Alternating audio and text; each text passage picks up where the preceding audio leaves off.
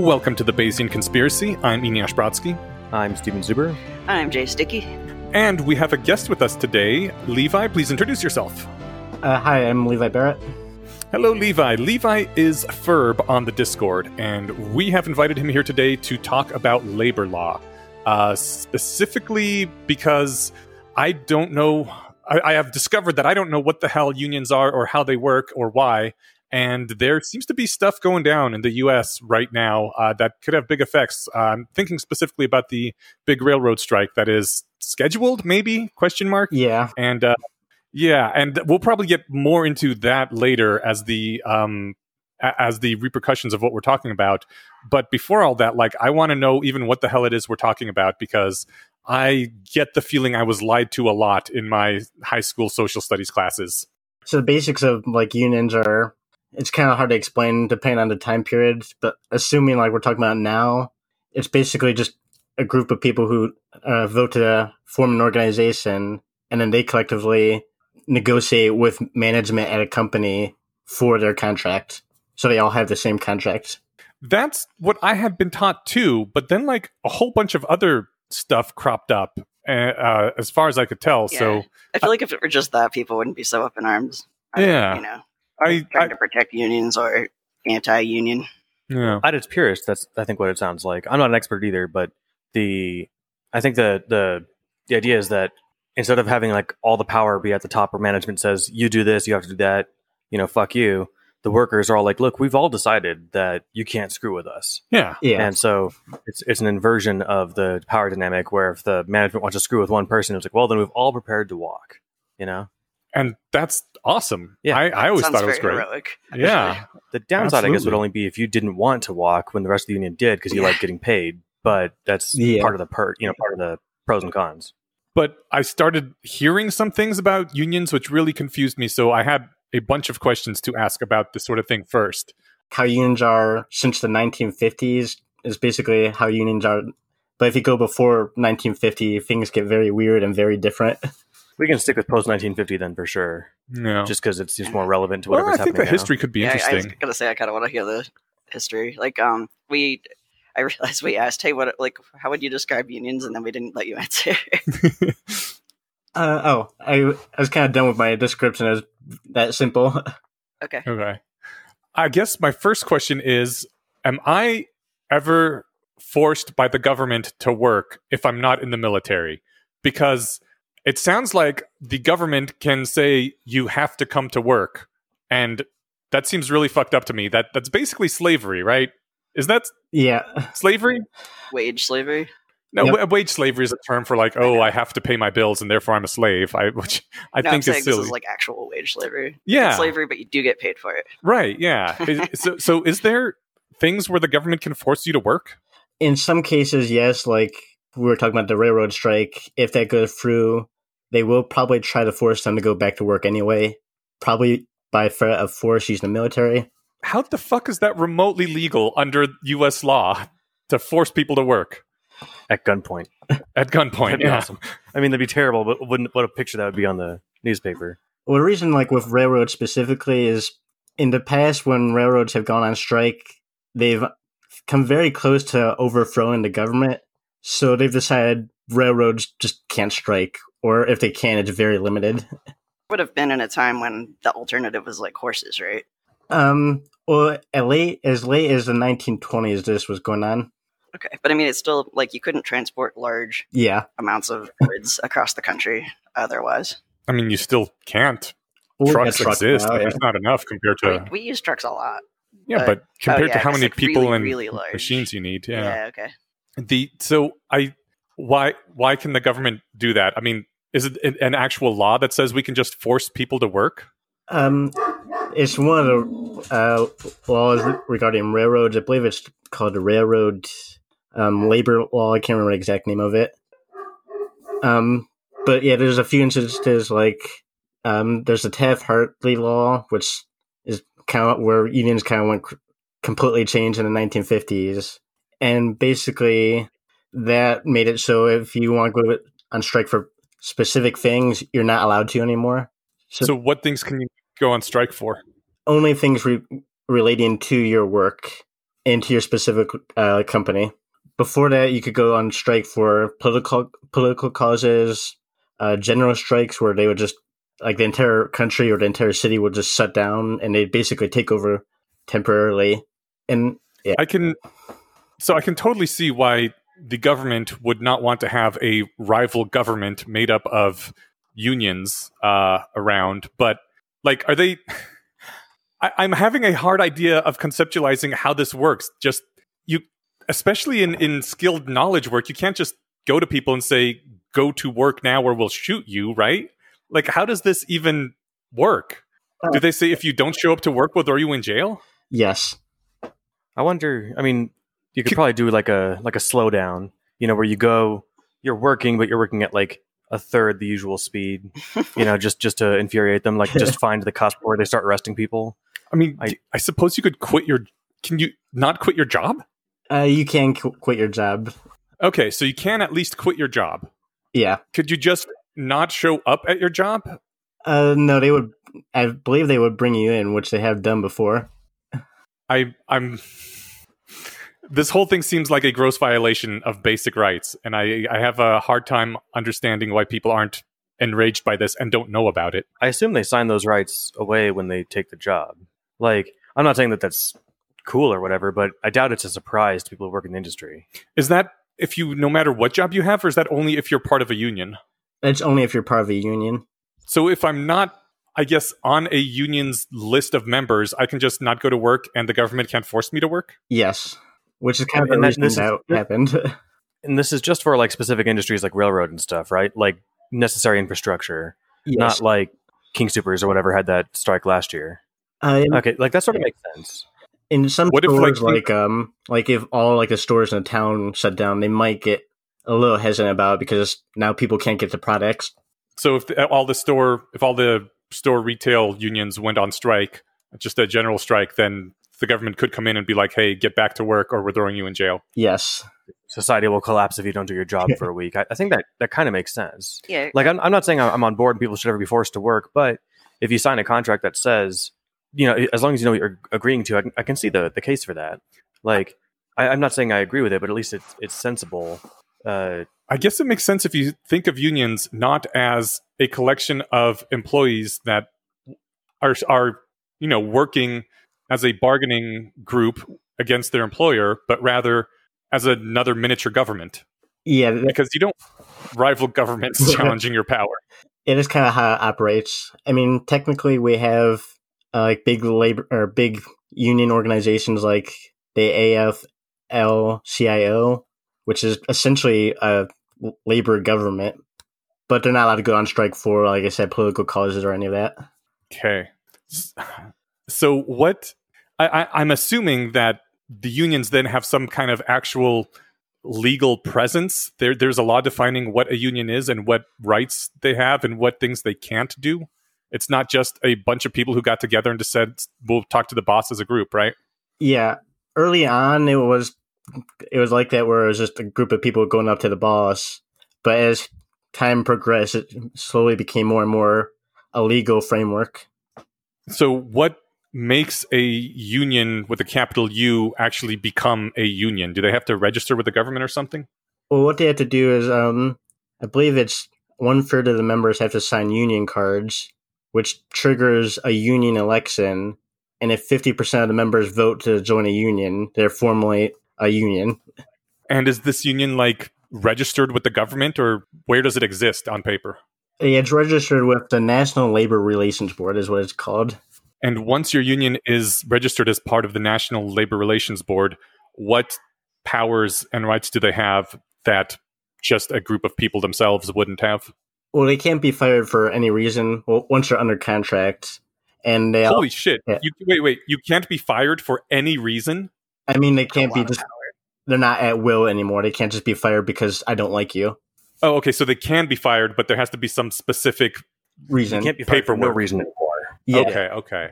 and there's a lot of other protection protections that come with it, like unfair labor practices that it could sue for, which a lot of places are doing right now. Like if they break any, like if they, they try to restrict the union's freedom, basically, or the workers' freedom. What are the unfair things that can't be done? Well, one is uh, like messing with the election itself to form a union, messing with the ability to be informed about the union, um, spying on the workers, obviously, uh, and other things like that. What is spying on the workers? Um, they often do like, especially in our technical role uh, now, they will spy on the workers and kind of find out if they're thinking about joining a union, and like sometimes bring them into a back room and ask them, "Are you thinking about joining?" And you're not allowed to ask someone that question? Yep, it's a protected right. You can kind of see the adversarial relationship, right? I mean, it feels weird that you aren't even allowed to ask the question. I think it's just a slippery slope because you know you could ask in the same breath. You know, are you thinking of joining union? Uh, we're not. We're not big fans of unions around here. You're, you know, You're fired. There's kind sort of- of kind the of the implied implication- yeah. yeah, the implication. Well, it'd be shame if your hours got cut. You know. Oh, okay, okay, I see. Yeah. So I think they they just draw a hard, wa- you know, giant line between like management can't talk about unions with employees. So Then I- how does how does union busting work then? Because they can bring in outside consultants to say you you you shouldn't unionize because it sucks for all these reasons. in many countries that's not allowed, but in the U.S. because of just how bad our labor laws are, they're allowed to basically, as you said, just bring in outside people to do it, and sometimes bring in like undercover workers to break out the union. Mm-hmm. it, How do you fellow bringing kids? in Unions suck, doesn't it? by bringing in outside people, does that is that just someone who comes around and tells people this is the bad parts of unions yeah, or Okay. outright lying to them. or lying? Okay, I think that I think that's the, that's might be a point of contention amongst pro and anti-union people is they come in and show them tell them the downsides, kind of like people might come in to a school and tell them the downsides of like safe sex or vaccines, right? okay, okay. Like, okay, sure, you can say that there are legit downsides to vaccines, like some people have allergic reactions, but it's unlikely that someone would be motivated enough to be to take a paycheck to go tell kids about that, unless they're also lying to them about other bullshit, right? Yeah, I don't know. I think people should be told the truth about things in general. Like if you if vaccines really are on net very positive, I think it's a great idea to tell people, yeah, there's some downsides, there's some small risk, but your life is a lot better than if people didn't take vaccines. No, I agree, but I just think that if someone was motivated enough to like make it their job, where they go around talking about the dangers of vaccines, they're mm-hmm. going to do it. They're, they're not going to do. They're not going to be intellectually honest about the information they're delivering. I'm guessing is the yeah, I had a one of the what was it like the p- abstinence only sex education at my school, and they did bring in speakers that talked about like you know that did present very skewed information, hmm. and I guess that was like their hobby horse or whatever. And then it was obviously like the school board and the parents' interests to discourage kids from having sex. What was the skewed information they brought in? I'm just You know, curious at this just like ta- yeah, talking up the horrors of STDs and how if you get pregnant, it'll ruin your life. And Mm-mm. I think it seems like we have very much internalized those uh, those lessons, Yeah. regardless. but we are getting off the topic. So, if we don't join a union, is it okay for me to talk to my coworkers and be like, "Hey, let's not come into work this particular day f- until the boss agrees to give us some more money"? yes, that's allowed, but unlike if you're in a union, you have no protection. Like in a union, if you do that, they can't fire you for uh, going on strike, basically.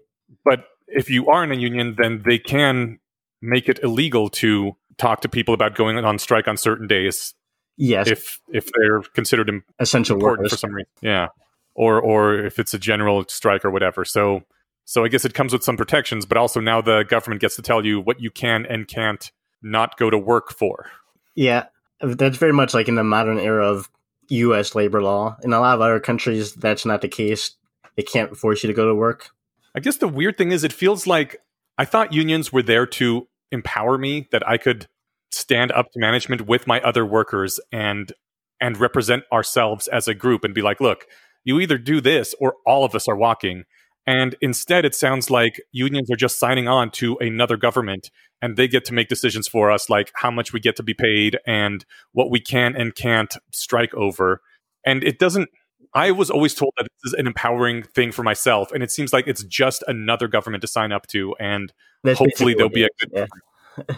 I mean, you do Well, vote think- for the people who are in charge of your union and could recall them if you don't like them.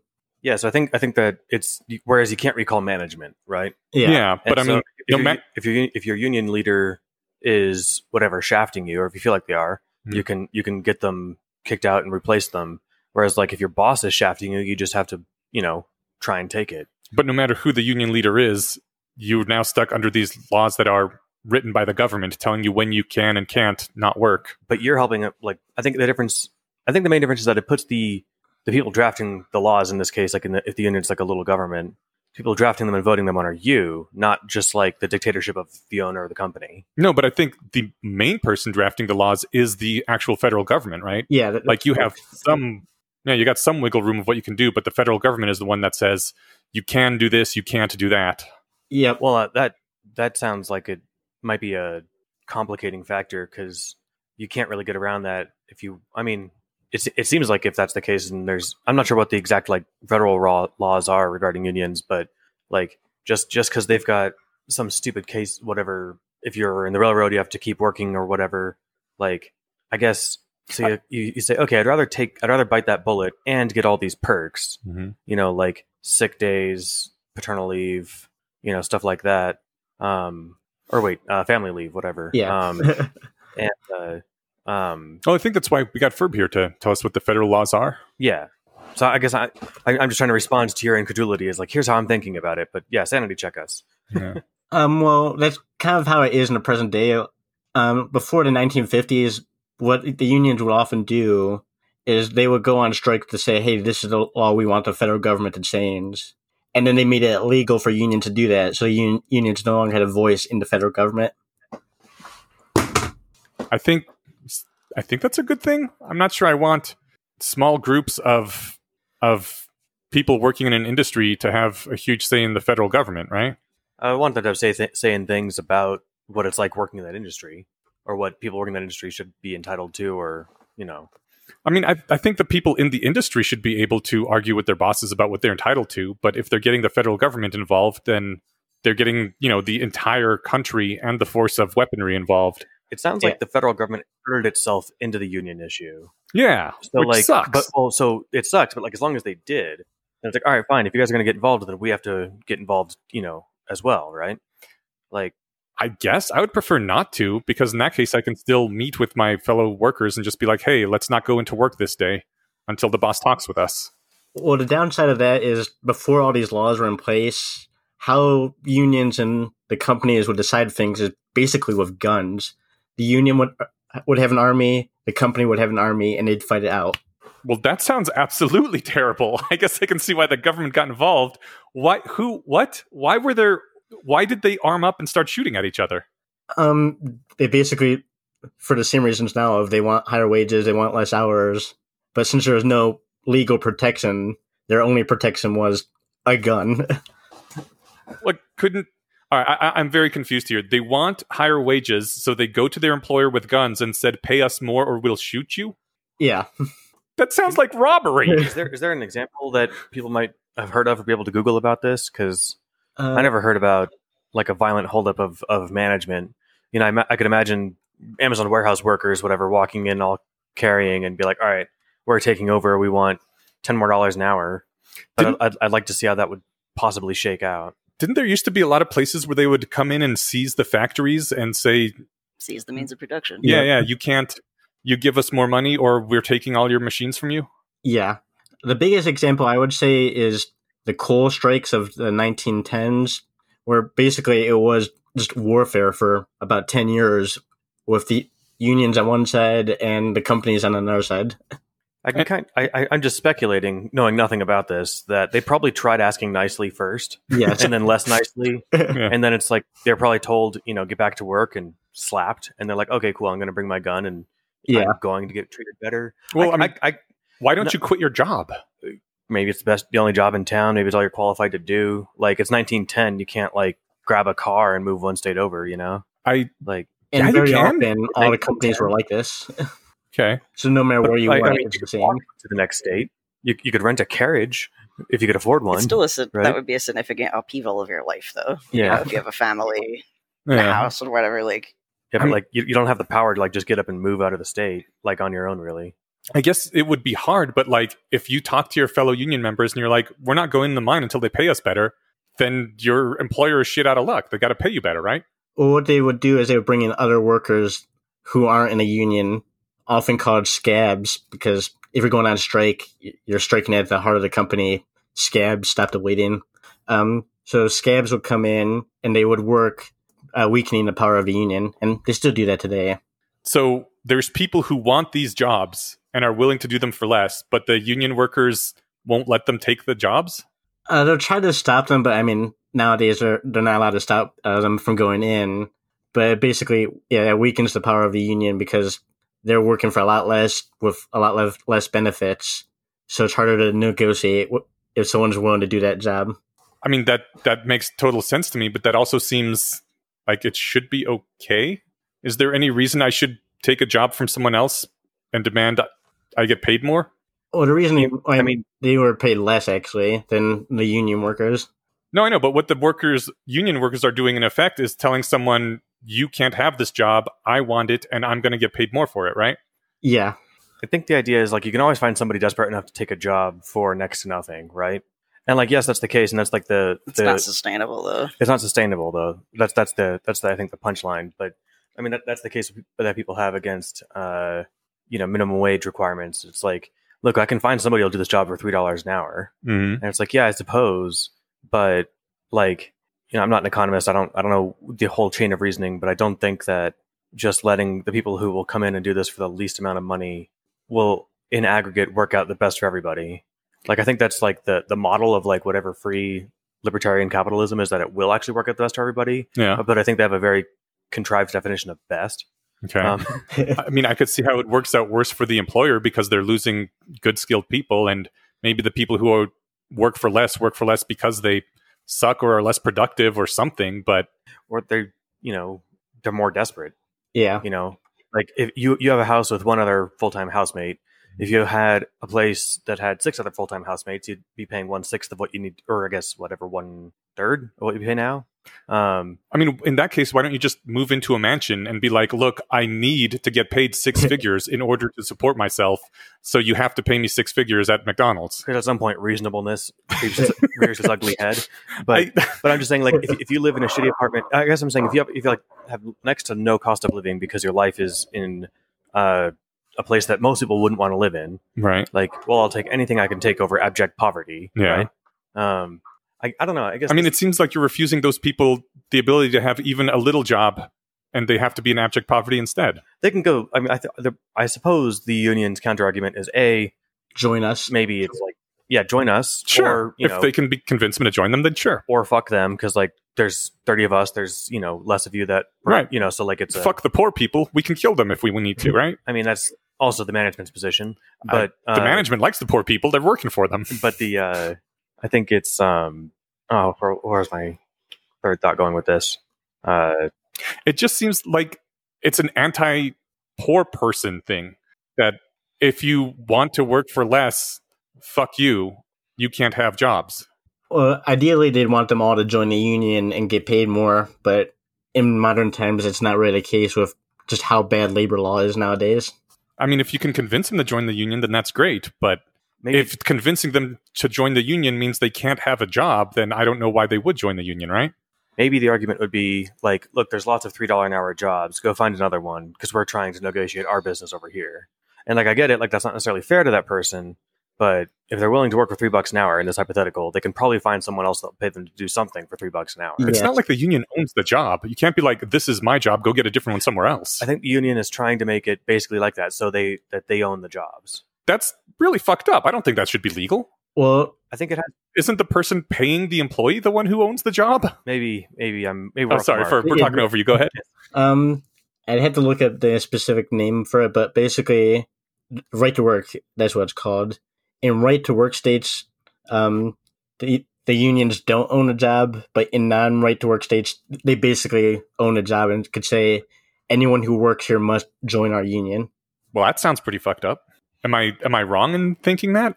I guess it depends on the union, and you as the employee you get to pick where you want to work. You know, so if one union has shit requirements, the other one doesn't. Hmm. You you're just on the job market. You get to make whatever trade offs everyone else makes, right? Yeah, and I- also you could join a different union. Is that is that the case for every job and every non? Because we're all in Colorado, a right to work state, where your employer can say, "I'm firing you because," uh, well, actually, they can't cite like a specific reason, like your hair color, but It's Like, at will employment. yeah, it's at it's at will. It's like, all right, yeah, we're we're not we don't want you to work here anymore. Sorry, tough shit. Yeah. Um, Yeah, Maybe also- it's because you're a Nazi and we have a lot of Jews in our workplace. Sorry, say that again. Uh, I'm also in a right to work state. Ohio famously is very right wing. Okay. and so you're saying that states that aren't right to work, they is it every job that has unions, or is it just like a lot of them? Because I imagine there's McDonald's in every state. I don't know if any of them have unioned employees, Right but they might. I have no idea. there's only one fast food company and only one fast food location in America that's unionized. And if you're not including Starbucks, which in the last year just unionized a whole bunch. I think it's some I'm just- Burgerville or something that's the only unionized fast food company. I'm not sure if I'm looking at this the wrong way, but I've known because I, I come from an immigrant family and a lot of people that try to work for themselves and make their way.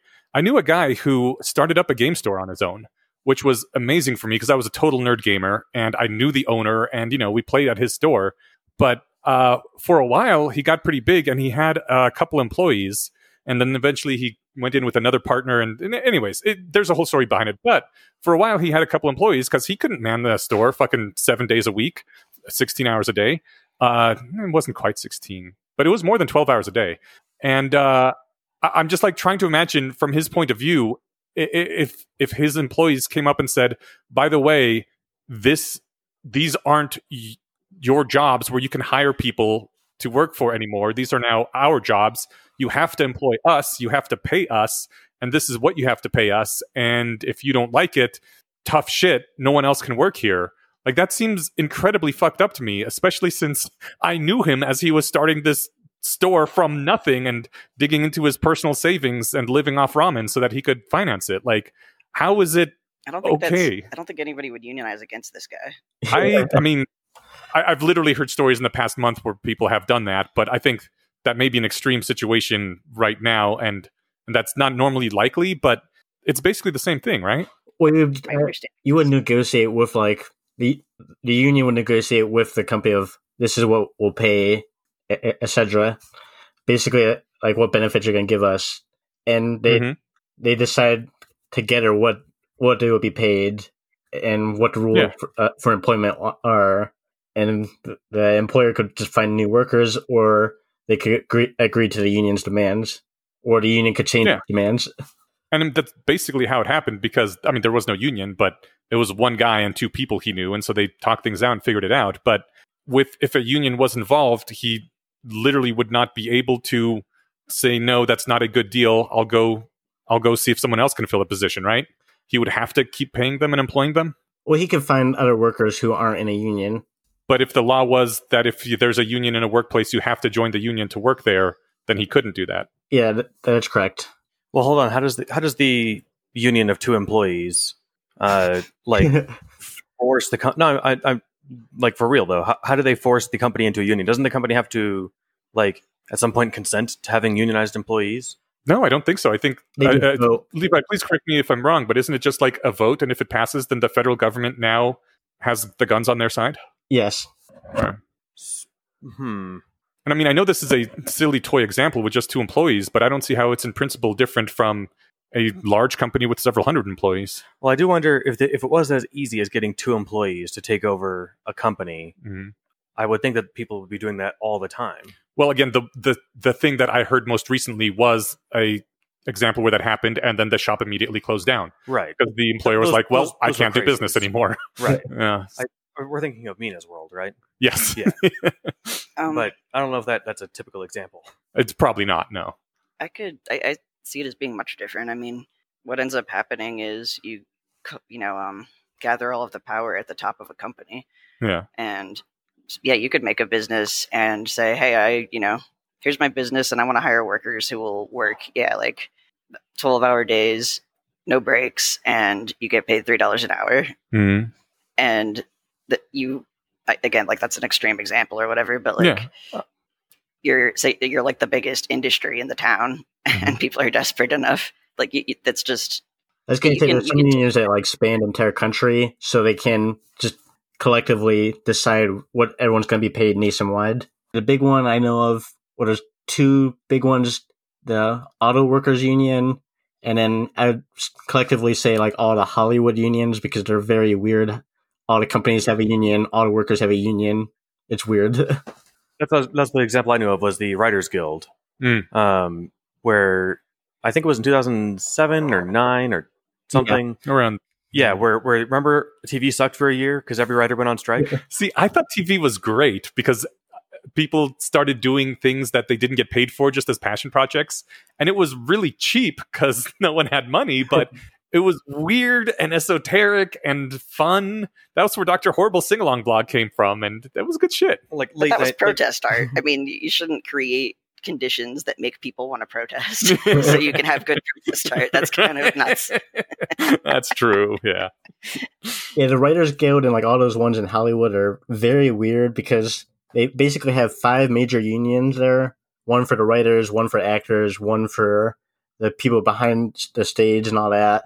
And what they do is all five unions together um, organize, and then all the companies, just like Netflix, Disney, um, I'm trying to think of what else there is.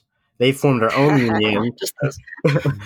And then basically there's just two union organizations the company owners and the workers and they just come together as an entire industry and say this is what all of hollywood and all of america is going to do for media industry Jesus.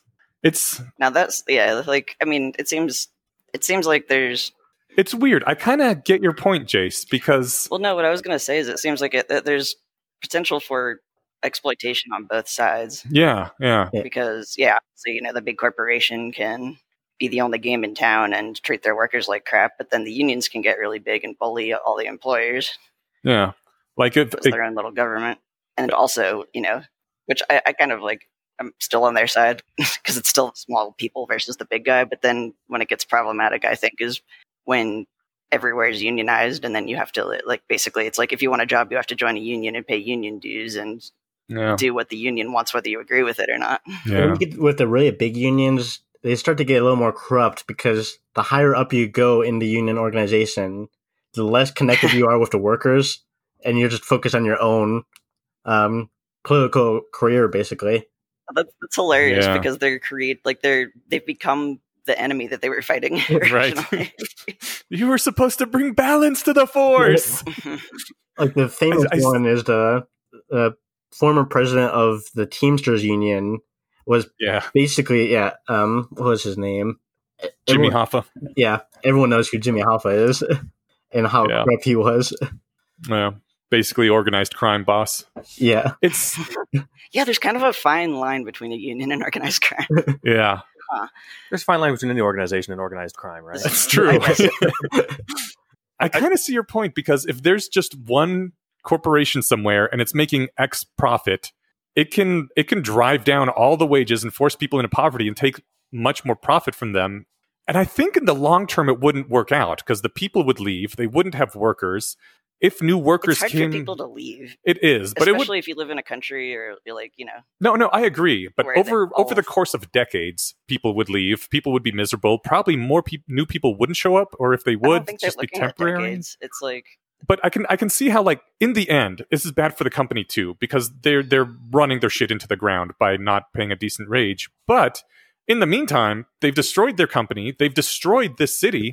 Or, or this town, I can totally see the people that live there being like, you know what, fuck this, taking up arms and seizing the place because yeah, but I mean, we don't we don't want our village destroyed. We don't want to be scattered to all the other cities. This this is our le- home, and uh, you're going to pay us more, or we're going to kill you. do you think a lot of CEOs are concerned with like, well, maybe I don't know. This is my own negative view of power structures, but like, I think a lot of people are focused on short-term gains and they don't care about driving the company into the ground. They want to Yeah. become a millionaire.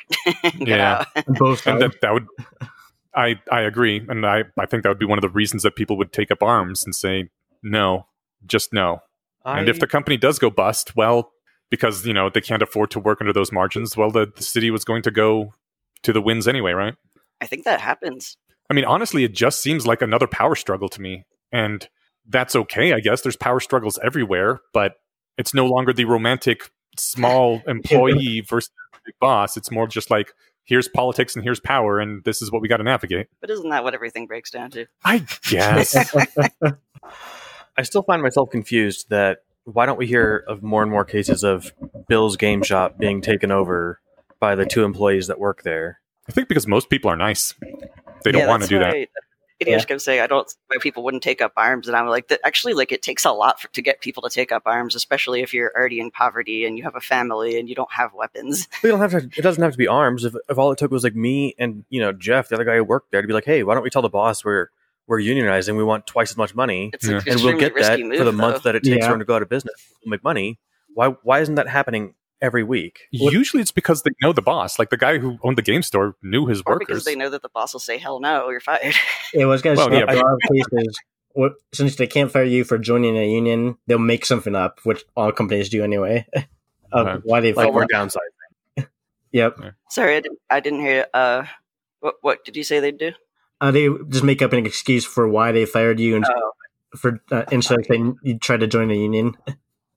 Okay, that, that that resolves my confusion. I thought you were saying that like if if they successfully unionized, then they are essentially bulletproof. But you're right; they can say, "Look, we're we're just downsizing. I don't want to be open seven days a week anymore. I can handle this myself. I'm going to be open from eight to five Monday through Friday. I don't need employees anymore." Yeah. That's a perfectly legit reason. You can't prove I'm not going to do that. He might even do it for a week. You know? well, you'd probably have to do it for more than a week, or you'd get a lawsuit, Yeah. and it's going to suck for a while. But yeah, that, that'd be one way of handling it. Okay. All right. And That that Yeah. helps. what also happens, confusion. like you're seeing right now with Starbucks, is they'll just say, "Hey, we're closing that location now." Yeah, Yeah. This this this honestly, that's this probably what I would money. do. Yeah. Yeah, I'd be like, I, I'm sorry, I can't do this profitably anymore, and it's not worth all the ulcers and and sleepless nights it's going to cause me. But there are a lot of pros to unionization too, right? Um, like I, I, I like the idea that, uh, I mean, I mean, I like the idea that they can make workplaces that were dangerous not dangerous. That's huge. yeah, there's obvious benefits of like in, enforcing, yeah, safety, uh, higher wage, like living wages, uh, better working conditions. making management pay for like work imposed costs. Yeah. I hate the Like- term living wages because we have proof that people can live on one dollar a day or less because hundreds like- of millions of people do. Reasonable quality States. of life. Yeah. Yeah. Well, you didn't say that part. You just said living wage. Reasonable living wage. Very well. Uh, but yeah, I mean, like, so, uh, say, like, I, I think this might still be the case. I know that there's a money transport company that, like, you know, they stock ATMs and bank branches. And I think that they don't pay for bulletproof vests for their employees. Oh, and it's I've like heard of that. 16 bucks an hour as it was a few years ago. I mean, Um, just bulletproof case vests in a lot of companies. expensive. They what? Is it that case in a lot of companies where you just had to buy your own clothing for the company? Sometimes I know that McDonald's gives you gives you a uniform, but like a bulletproof vest isn't like a you know a T-shirt. It's uh it's expensive, and if you're uh, making shit money, you can't even afford it. So it's like, all right, I need this job because yes, it pays a dollar more than another job, but I've got to be prepared to you know defend this van full of money in a firefight, and they won't even give me a bulletproof vest. I can kind of see the, the perk of unionizing to say, look, I'm not going to spend my own fucking money to do the job. I'll say sixty dollars an hour is kind of crappy for. That's what it used to be. I'm thinking, or I'm pretty pretty sure It might still be. I in mean, I- 2014 that this was the company I was looking at. So so basically, this job is just driving a truck and moving bags from one location to another, right? and stocking the ATMs. That's when I would rob it. I think when the driving around with tons of yeah, money, but it's Yeah. it- yeah, it's it's extremely low skill. Like literally anyone could but do extremely it. Extremely dangerous. Yeah, I mean, you're it's getting not low paid- skill if you're expecting to be robbed at any moment. No, no, no. You, I mean, I'm saying uh, basically a chimp could do this, but the problem is is that it's it's dangerous, and that's why you're getting paid the money. But I, I, I can see because the bulletproof vest. I, I remember my brother bought one, and I was like, they weren't that expensive as he could afford one. And I looked it up. Yeah, it's three hundred dollars for a bulletproof vest. If someone saved up three hundred dollars so that they could move from a ten dollar an hour job to a sixteen dollar an hour job, great. Maybe. That's less expensive than I thought they were. That's Yeah. kinda- that's, Yeah. that's interesting. It depends on the quality too. I mean, I I wouldn't want to get like a you know one off eBay at random and be like, I'm protected. You know, Yeah, it But- sounds even even if we assume like a good one is you know a little less than twice that. You know, you're still looking at like a full week's worth of wages. A modular special operations vest is seven hundred dollars. All right. shrug. I Yeah, I feel like we should be asking Gray about this. I know right. he, he's actually in the market for one. Yeah. but in any case, I, I just I, I do see that there could be benefits of well, you don't have to take the job working for the money transport company. You work somewhere else. Yeah. But that's going to be the case for everything. Right. Yeah. which is one of the reasons I think unions are almost. I don't know. I, I, I guess it's probably coming off in the episode that I don't Well, understand we wanted to talk what makes the- unions good in the modern day anymore. if you kind of look at minimum wage and a lot of wages in the company or in the country, they're not really growing that much. And in the past, they they kind of grew because people went on strike to raise their wages. Is that a good thing? Is I guess my question because ultimately those wages come from the rest of the world. The consumers end up paying more for the thing, right? In some cases, yes. in- um, in many cases, well, in the past, um, they would put in their contract, we want higher wages, and also we don't want the prices to change, so they don't blame us. So so, so do they want just the business to go out of business then? it would cut into their profits. Yes, I don't know. There's um pretty big movement modern day for people to care about things like fair trade and like sustainability and whatnot. And I that's think great that's kind for of new. yeah, no, but and that's great for rich people. All the people I know who buy those sorts of things have a lot of money and get paid a lot, but there's also poor people in the world who need to go to Walmart and buy things on the cheap. Fort Collins doesn't have paper bags at checkout anymore in the s- stores. How come? Uh, paper bags are bad for the environment, Oh, oh, okay. so you get to pay a dime Yeah, for every have for every, bag for every- too. Wait, did I say paper? I meant plastic. okay. yeah. They don't have plastic anymore, Okay. and you you get to pay a dime per paper bag. That's nuts. That- but you can bring your own bags that, of course, you buy with money and Yeah. bring in. yeah. But so like at these basically. yeah, it was just funny because I I was there visiting and I was feeling a bit car sick, so I was going to run into like a King Soopers and grab one just to like have in case I needed to be sick in it. Mhm. And they don't have paper. I couldn't even find a plastic bag. I guess I could have bought a box of Ziplocs, but I didn't think of doing that. But I like anyway, I bring that up because the uh, you mentioned like just nice, expensive stuff for sustainability. Mhm. Uh, that was just a bone I had to throw out there because I was it's not all for rich people. There are companies that have based their. I mean, I, I thinking of the Yes To brand in particular. What's is that? Like, uh, it's like Yes To, and then like they have Yes To tomatoes or Yes to coconut or whatever. Um, But they what, sell, what is uh, you know, like Bath and Body product things. But they, it was like two guys from Australia that were, you know, had a vision for the company they wanted to make, and they're like, we're going to make uh, like high quality products uh, with sus- like you know like sustainable wages, uh, like Can- biodegradable, et cetera, and keep them at like competitive prices. And I always buy their stuff when I see it because it's really good quality. And as a matter of fact, they uh, they're a great company. I mean, part of their vision for the company was like when we get to a certain size, we're gonna use like this portion of the money to launch, you know, like community garden projects and other stuff. Like if you I, I mean my question is if you buy a yes to tomato does it cost more than if you were to buy a different tomato Nope. I mean, like it's a like it's like Bath and Body products, so it's like imagine I don't know shampoo or whatever. all right is it's it like the same price the same price as the cheap yeah, shampoo i it's can at the drugstore, and it's like Okay. It's not literally the cheapest one you could get from like the dollar store, but I mean, if you wanted a reasonable shampoo, it's I don't know, like eight bucks a bottle or something, which would be like the same as Suave or whatever. I don't know. okay So, can we take a minute and steelman the case for unions? Because I feel like uh, either, like Eneasz said at the top, and I was just half an hour behind him, like I've been disillusioned my entire life, or I'm missing part of the story. So, Steelman unions yeah what's Yeah, what's what- good about unions what's the pro union argument? uh, gives the workers any kind of power. Yeah. they, I mean, effectively, it makes it easier to nego- negotiate with a company if you're doing it collectively instead of individually. Is there any reason that someone who's not in that union should support that union because it sounds like it definitely enriches the people in the union but it seems like it also normalizes and yeah levi I should answer this but like my you know unexpert opinion would be that unions could, like force employers to behave kind of across the board Yes, uh, i think if they were big enough. Or uh, another thing that's made illegal is unions aren't allowed to help people who aren't in their union anymore. Um, they aren't allowed to help people who aren't in the oh union that used to be a thing they did though right yeah, basically what they would do is they'd say, like, if you're a supplier, you'd say, we're not going to give give them any more of our supply until they pay their workers better. oh and now they can't do that it was one of the things like if you look up Taft Hartley, it made a ton of things illegal for unions. And for a little bit, you basically had to say, "I'm not a communist" to join a union. So it's a little too collective so the truckers union if the head of like the walmart union contacted the head of the truckers union and said hey tell all your truckers to go on strike unless walmart starts paying us more that used to be legal Yes, and actually, it's interesting you point it out because that actually happened where the truckers union, I believe in, I can't remember the name of the city. It's somewhere out west. They they basically shut down the city and said, "We want everyone's wages to be better. We want this and that and that," and they shut down the entire city. Is there any reason they couldn't use that power to say we want all the wages of white men to be better? If it was just a, a like white only union, but very often you, well, unions today that are multiracial.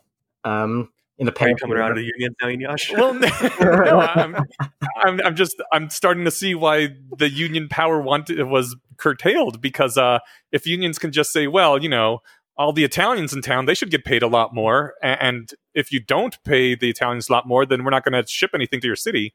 Uh, that that would be that would I would understand why the government started cracking down on them. I could also see why they'd crack down, like because at the beginning we mentioned how you can't use your union powers for political purposes, and that makes sense. Uh, part of me, my, part of my intuition is like, "Fuck you, we should be allowed to do whatever we want." Mm-hmm. And if we all want, to, if we all want to protest the Vietnam War, like we're going to, Mm-hmm. but I can kind of get the case against that, just because it's like, look, you need to be using this for work stuff, Yeah. and yeah, that said, I don't know how you make somebody go to work, like we talked about. That's still a weird issue. But if it was just for every political thing, you know, you hate the outcome of the election, so Mhm. you shut down the city, All right. and so we want the other guy to win the election. It's like, Yeah. well, that's we're not doing that. But now you- you've you've hamstrung the entire city because we need trucks to move move goods back and forth. Yeah. Like, so I, I get I get the the reasoning for that. Yeah, and I, I think that's why you couldn't have like the white men's union or whatever. I mean, in Um, the past you could. Yeah, but uh, not anymore. Like it, this, for the same reason you would say, okay, but if you're going to be in a union, it has to be for work stuff. Like, and you know, if you're going to be in a union, it has to be Can- egalitarian. Can unions discriminate based on race, gender, religion, that kind of stuff? They do on gender very often, where you might have a women's union for to argue for women's rights, like um, abortion, like um, or like equal pay for Equal same pay. work kind of thing. but very often now because everyone gets paid the same anyway, it's kind of they've all kind of morphed together. Okay. I So- could see that being a thing, especially historically. You know, uh, whatever a, a racial minority group gets paid less, like, all right, well, we're all going to unionize, you know, so that we get paid at least as much as they are. Yeah. I, I, I could see that that case being made. Uh, So if I'm not in a union and the union is uh, denying me jobs and it is raising the prices on things because the wages are more, and they could potentially shut down a city if they don't like the results of an election. Like what again? Why why should I support a union that I am not part of? Because it seems like for the non-union member, there's n- very little upside here. Well, when they had like political power like that, the biggest example I always go to is uh, FDR. In a lot of cases, the reason he did his New Deal policies is there was a massive strike wave pushing for those policies. Well, they were pushing for a lot more, and he negotiated down to the New Deal so that could help out everyone in the country. I okay. I, I know some people who would argue that the good deal was the New Deal was a good deal, but Yeah. but I, that's that's beyond the scope of this podcast. Huh. Is it? I just wanted to make sure. Is it still legal for a union to go in and seize multi-million dollar buildings and equipment and just say this is ours now? Um, not s- like not in that direct line, but what they've often done in recent times is they go on strike, make a company go out of business, and then they buy up that business. Okay, that's fucked up. Uh, but can they? I mean, wh- how if they go on strike? How is it that people, other people, can't get hired instead to do their jobs? Are they just that skilled Yeah, it's that very, there are no replacements?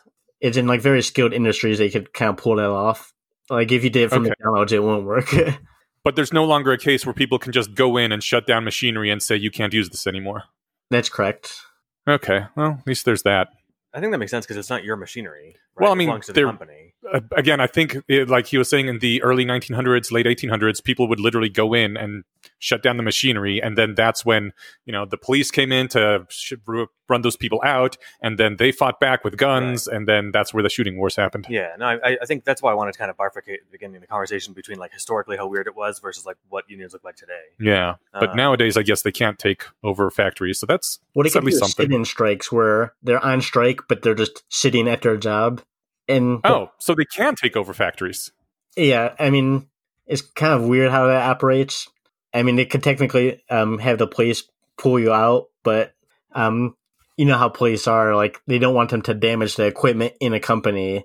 So, yeah, they basically can't kind of take over the company. could they hire personal security to remove them from the premises? Yes, they could. Okay. Yeah, I mean, I think at that point you're kind of trespassing, maybe. Yeah, I mean, But- absolutely.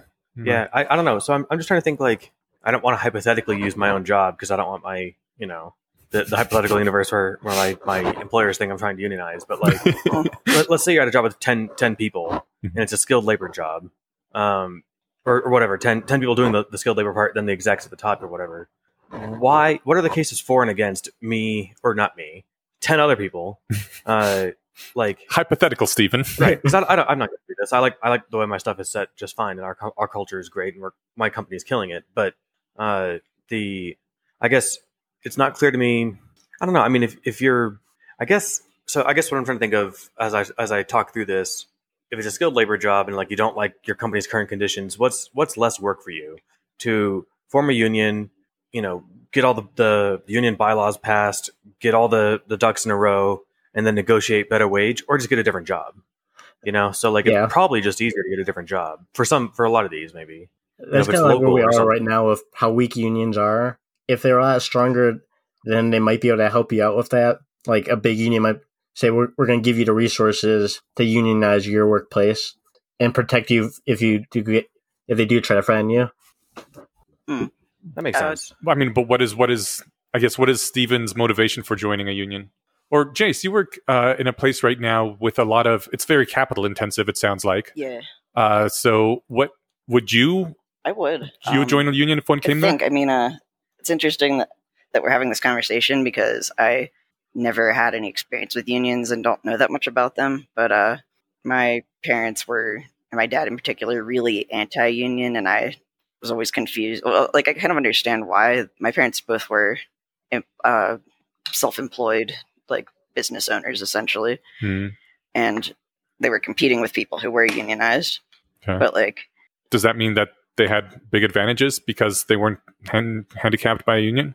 Um, yes and no. I mean, I'm, so I'm, I'm trying to like go back to the original question though. Uh, Well, from a company perspective, I can see the benefit of have, having a unionized workplace is you could say, "Hey, we pay our people better. Come to our company instead of their company."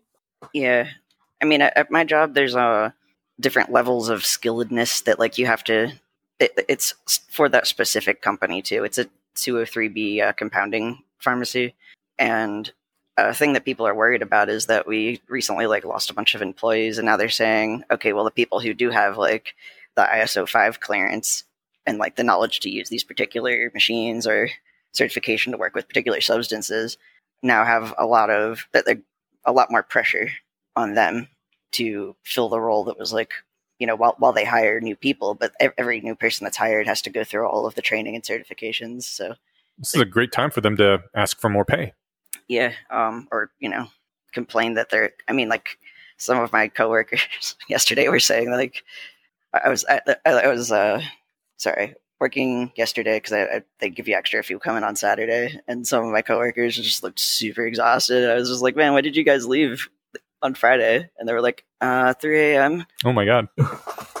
wait you came in at noon and you left at 3 a.m like yeah That's just that- enough time to sleep, shower, and get back to work. Yeah, at least they, they do pay overtime but still i mean because yeah i i So I mean, feel I, bad I for them but there, they've legitimate complaints. yeah, they, and also the company is kind of bent over a barrel right now. If they Yeah, were to 'cause, like- leave, the company's fucked. So they should go to the boss right now and be like, "Hey, I know there's a tough time. We want a pay increase, and once we have some more people on board, we want uh, They should, but Less everybody's so passive, and Well- they're not.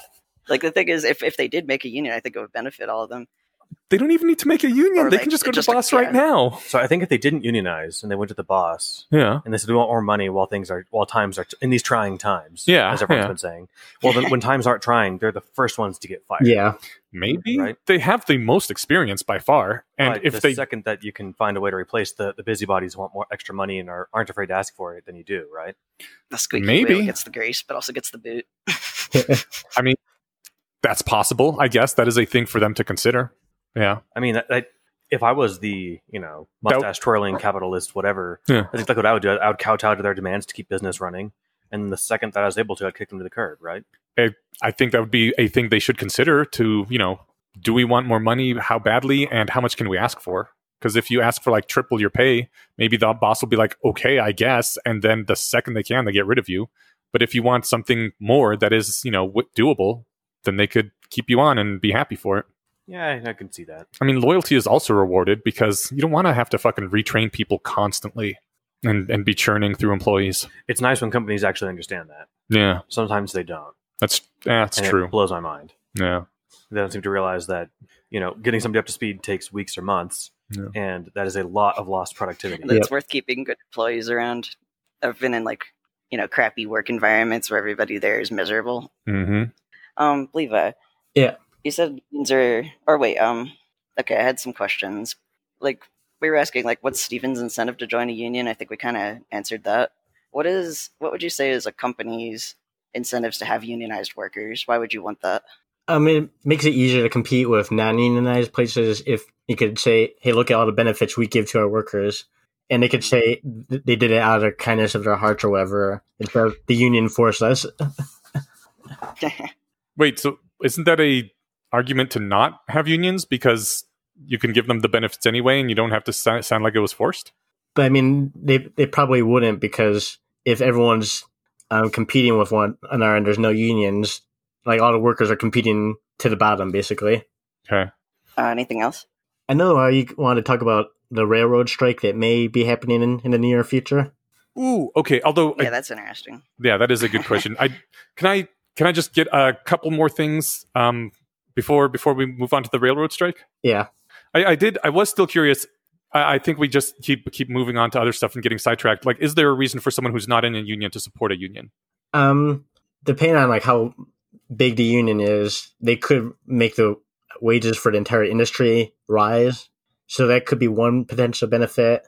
Like if, like say, um, like going back to the Hollywood example, is if you're not in a union, um, the union workers are still going to say, "Hey, this is what the industry wages are going to be from now on," and they will get the benefit of that. Okay. What about the the rest of the public? Like, I guess if you're in that industry, then having a union in the industry might be good. But if I am working in a completely different industry and they're getting paid more and the cost of things go up, that, that that doesn't seem to be good for me personally. Yeah, inflation's kind of tricky like that. Uh, like you want uh, the wages to increase uh, so it counteracts inflation, but that's kind of hard to do. Some places have figured out, some haven't. Okay, I the the other big thing about unions is that they every union thing that I've seen anyway, maybe there's somewhere this isn't the case. Uh, the pay is commensurate with uh, seniority rather than performance or productivity, and it's incredibly higher, hard to fire people. So people are incentivized to just stay there as long as possible and maybe not get fired, which is hard to do anyway, but not to be productive in any way. And uh, this seems to it seems to ruin morale, I think, for the worker themselves, but just in general, it's bad for companies. It's a recent massive study showed that uh, union workplaces have more product recalls, and I think that's entirely due to the fact that there's no way to get rid of bad employees, and there's not much incentive to have good quality product. And uh, what's like, why Well, I, I'll address the first why, one. why have a union if they seem to make things worse? Sorry, go ahead. I'll address the first one about seniority and all that. That was kind of invented in the 1980s um, um, to kind of break up unions because if you have two people getting two two people doing the same job getting paid different wages, you could ki- kind of divide the union and make them fight amongst themselves. Mm-hmm. And then going back to our point about people not getting fired, yes, that is a problem in some instances where they, like, notably police unions where they just can't be fired for anything, or they can even say, "Hey, uh, can I go back and give us some evidence real quick?" But um, and I'll- yeah, that's one of the things we do have to address is reasonable reasons to be fired, put in a contract, so they can't just be never fired. Okay.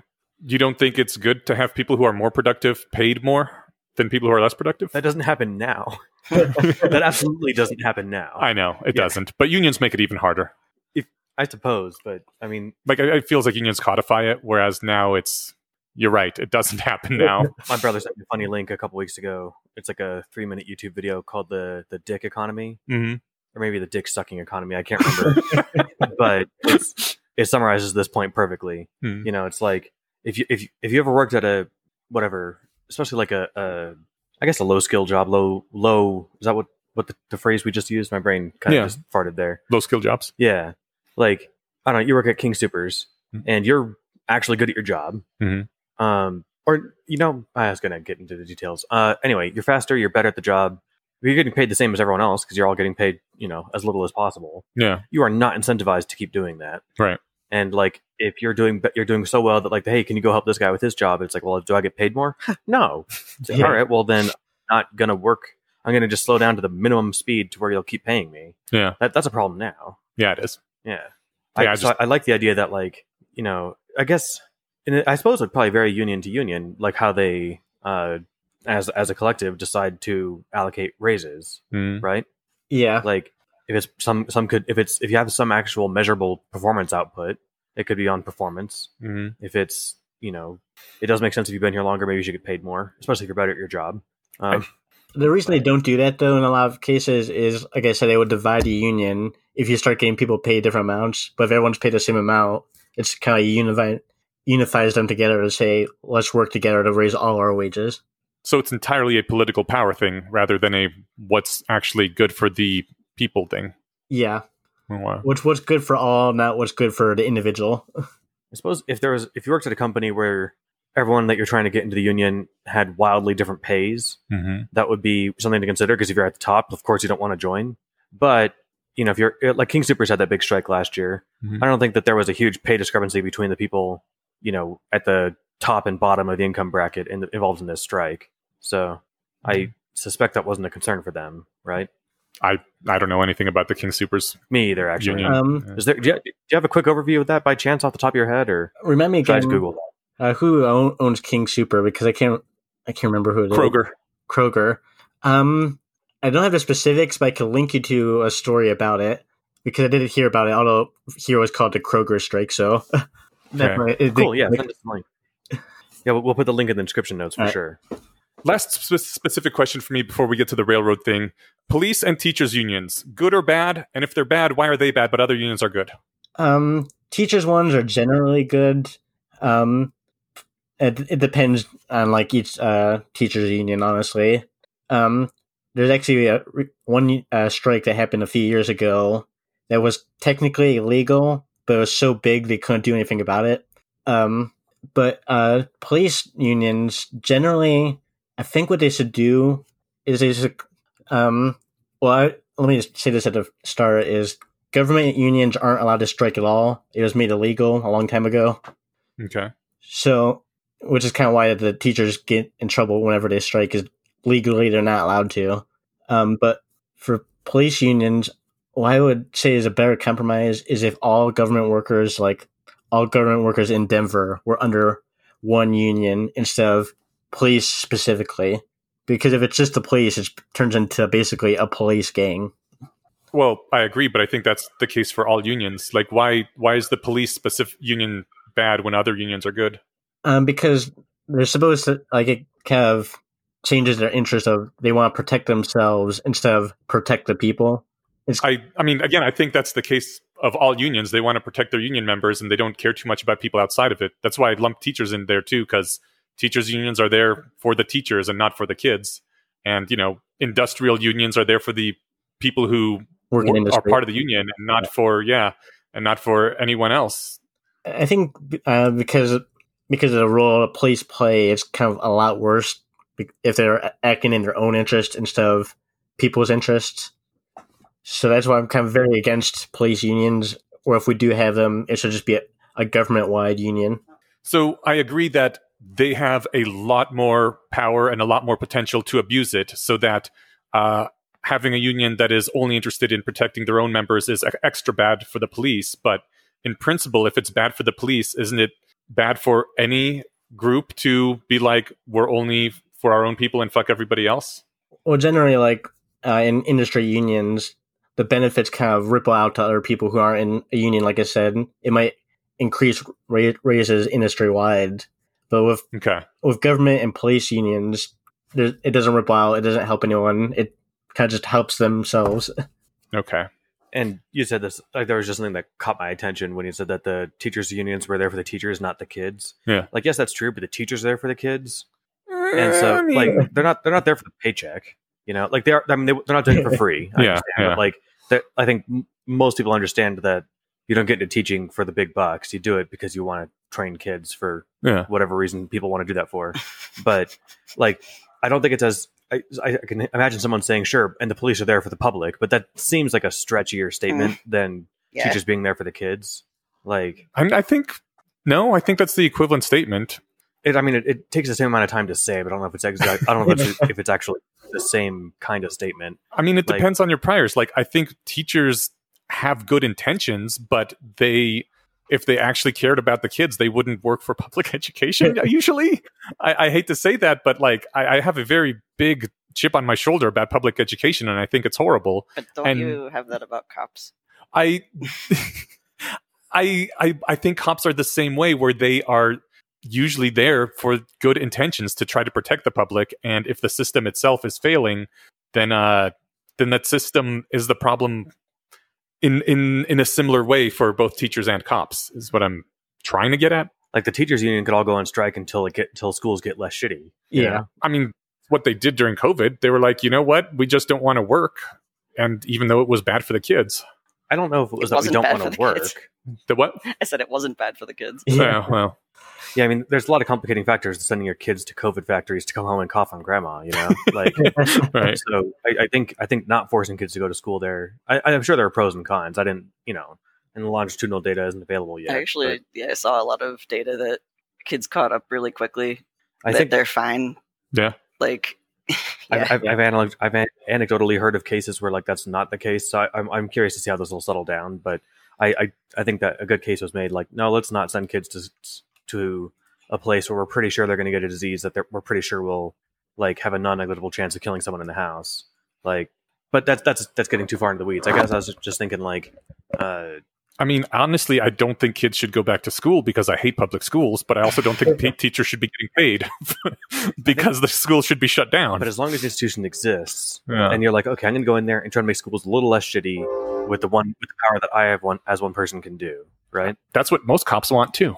I think that at least you know there was a period where I wanted to be a cop, and I didn't want to go into it to like make pol- make the institution of policing better. I wanted to do it, you know, because I watched a lot of like Kenshin growing up, right? Yeah, like, you like, wanted to protecting protect people. exactly. Yeah. But that's different than like I'm going to be here to try and make the the institution of public education or institution of policing better, right? Right. Although I think I have, I definitely had teachers that were there to like basically fight the system. Hmm. Um, they're like, all right, the system gets in the way of us doing a good job, so we're going to do like the thing where you guys have to pass the test, but I'm also going to teach you guys stuff. Oh, that's awesome. Yeah, Yeah, basically, that's- I've they heard have- that before. Those are heroes. Hmm. Um, should we talk about this railroad strike? Because uh, We I should. think Although Levi wanted to, and Yeah. I kind of am interested. To, I, I want to give it. Ferb a chance to say good things about, or Levi, sorry, a chance to say good things about unions if you want to, because I realize I've- I've shat on them a lot, and like as my position as the guy with the microphone over here, that uh, that's kind of unfair. So. Uh, if you want to go to the railroads, let's go to railroads. But if you want to say good things about unions and why they're helpful, I want to cede the floor to you for as long as you want it. Well, I would just mention briefly before we go to that is government unions are so weird because, like I said, it's actually illegal for them to go on strike, so they have no power to do anything. So they're in a weird situation. That is very strange. What Like power do they have? basically nothing. Hmm. Like the biggest example you can find of this is um, Ronald Reagan in the 1980s essentially Yeah. fired like all the uh, airport workers who went on strike. The uh, the control tower guy specifically, right? Yes. Yeah. So then, um, all right. Uh, what are do you, do you have awesome things to talk up about private unions then? Um, at the moment, they not really. They need to improve a lot because you have a lot of people from who are basically in their seats for like a long time to keep getting reelected and not doing anything. In the last Oh, year year or two, we kind of seen a lot of those people get tossed out and new people voted in, so things might be changing. Like notably, the AFL-CIO has a new leader now, so that might. The AFL-CIO, by the way, is American Federation of Labor Congress of Industrial Organization, organizing, Okay. and basically every union in America, Canada, and Mexico mostly are a part of this organization, and it's basically Jesus. a union government. Yeah. And what they do primarily is they try to get laws passed to benefit unions. They, hmm but they kind of haven't done anything for a long time, and their goals now are just so bad. They want to get Yeah. one million new union workers in the next decade, but by the time that happens, job growth will have grown so much that they would have less people percentage wise in unions. Oh boy. So you you you mentioned a few times that labor laws in the U.S. suck right now and are really weak. What would you like to see the labor laws to be? What would you like unions to have the power to do? Well, I would. The first thing I would do is just get rid of, like I said, Taft Hartley, um, which, like I said, gets rid of a whole bunch of things. It makes it so they can't strike for political causes. They can't help um, workers in other industries. They can't um, have general strikes. Um, what? Um, So so you want unions to be able to team up with other unions and have strikes over political issues? yeah, it would help out a lot. How come? Like what would that help?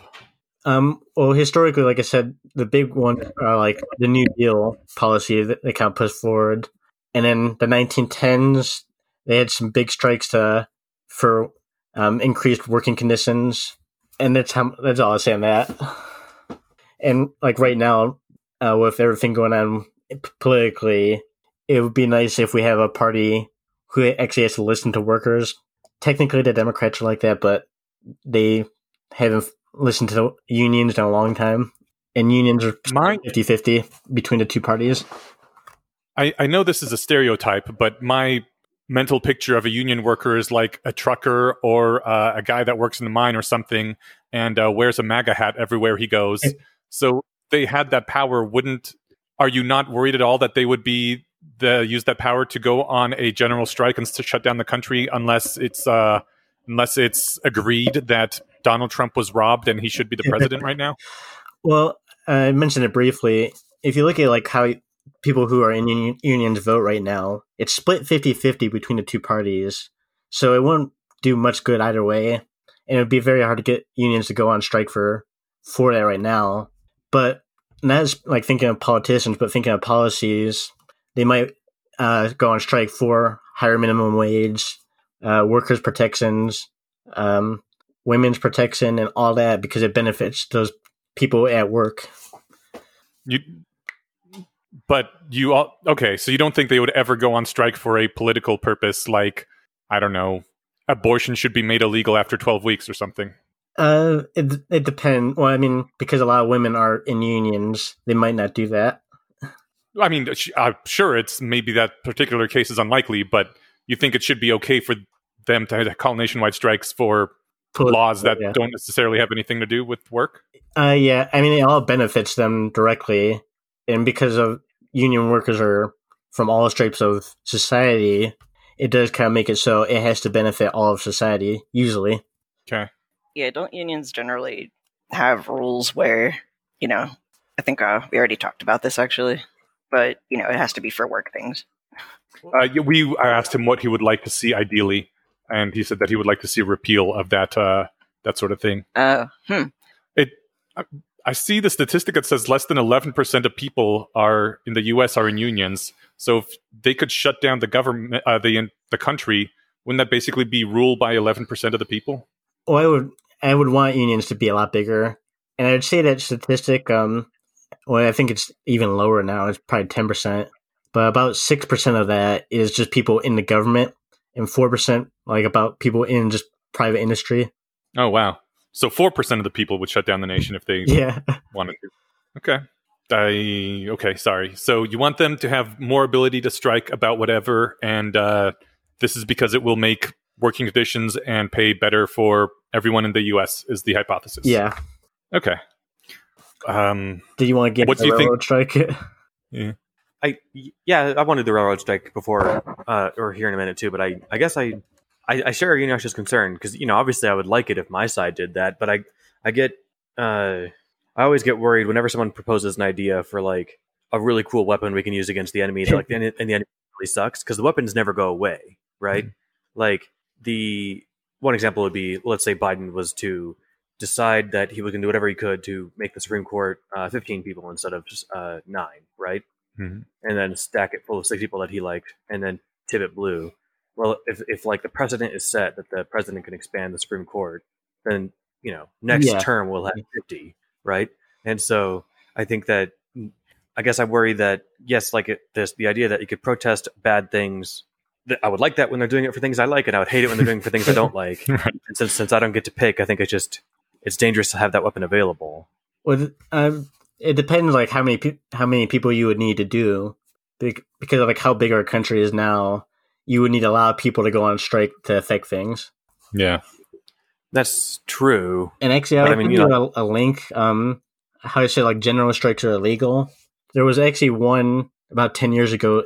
Um, it was the last one that happened in the U.S. during Occupy Wall Street, and it's kind of interesting because they weren't union workers who did it.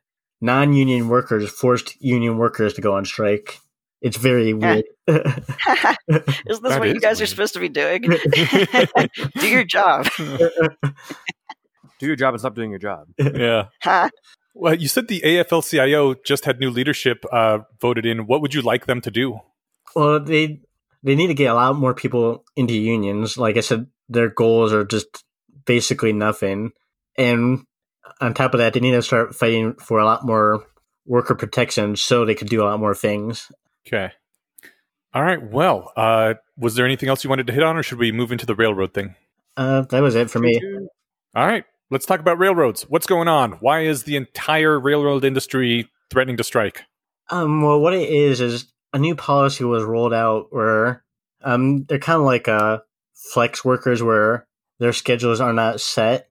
And one of the new policies they put in this is basically they could be called in at any time, so they only get about one day off a month. Ugh. And uh, they've been trying to fight this for the last two, two years. And the reason it's kind of getting to the point where they're going to strike now is basically they have, the way the laws in is they have to go through the entire federal government. They have to go through the judges. They have to go through um, more judges, then to the president now, and then to Congress. And Congress could ultimately say you're not allowed to strike.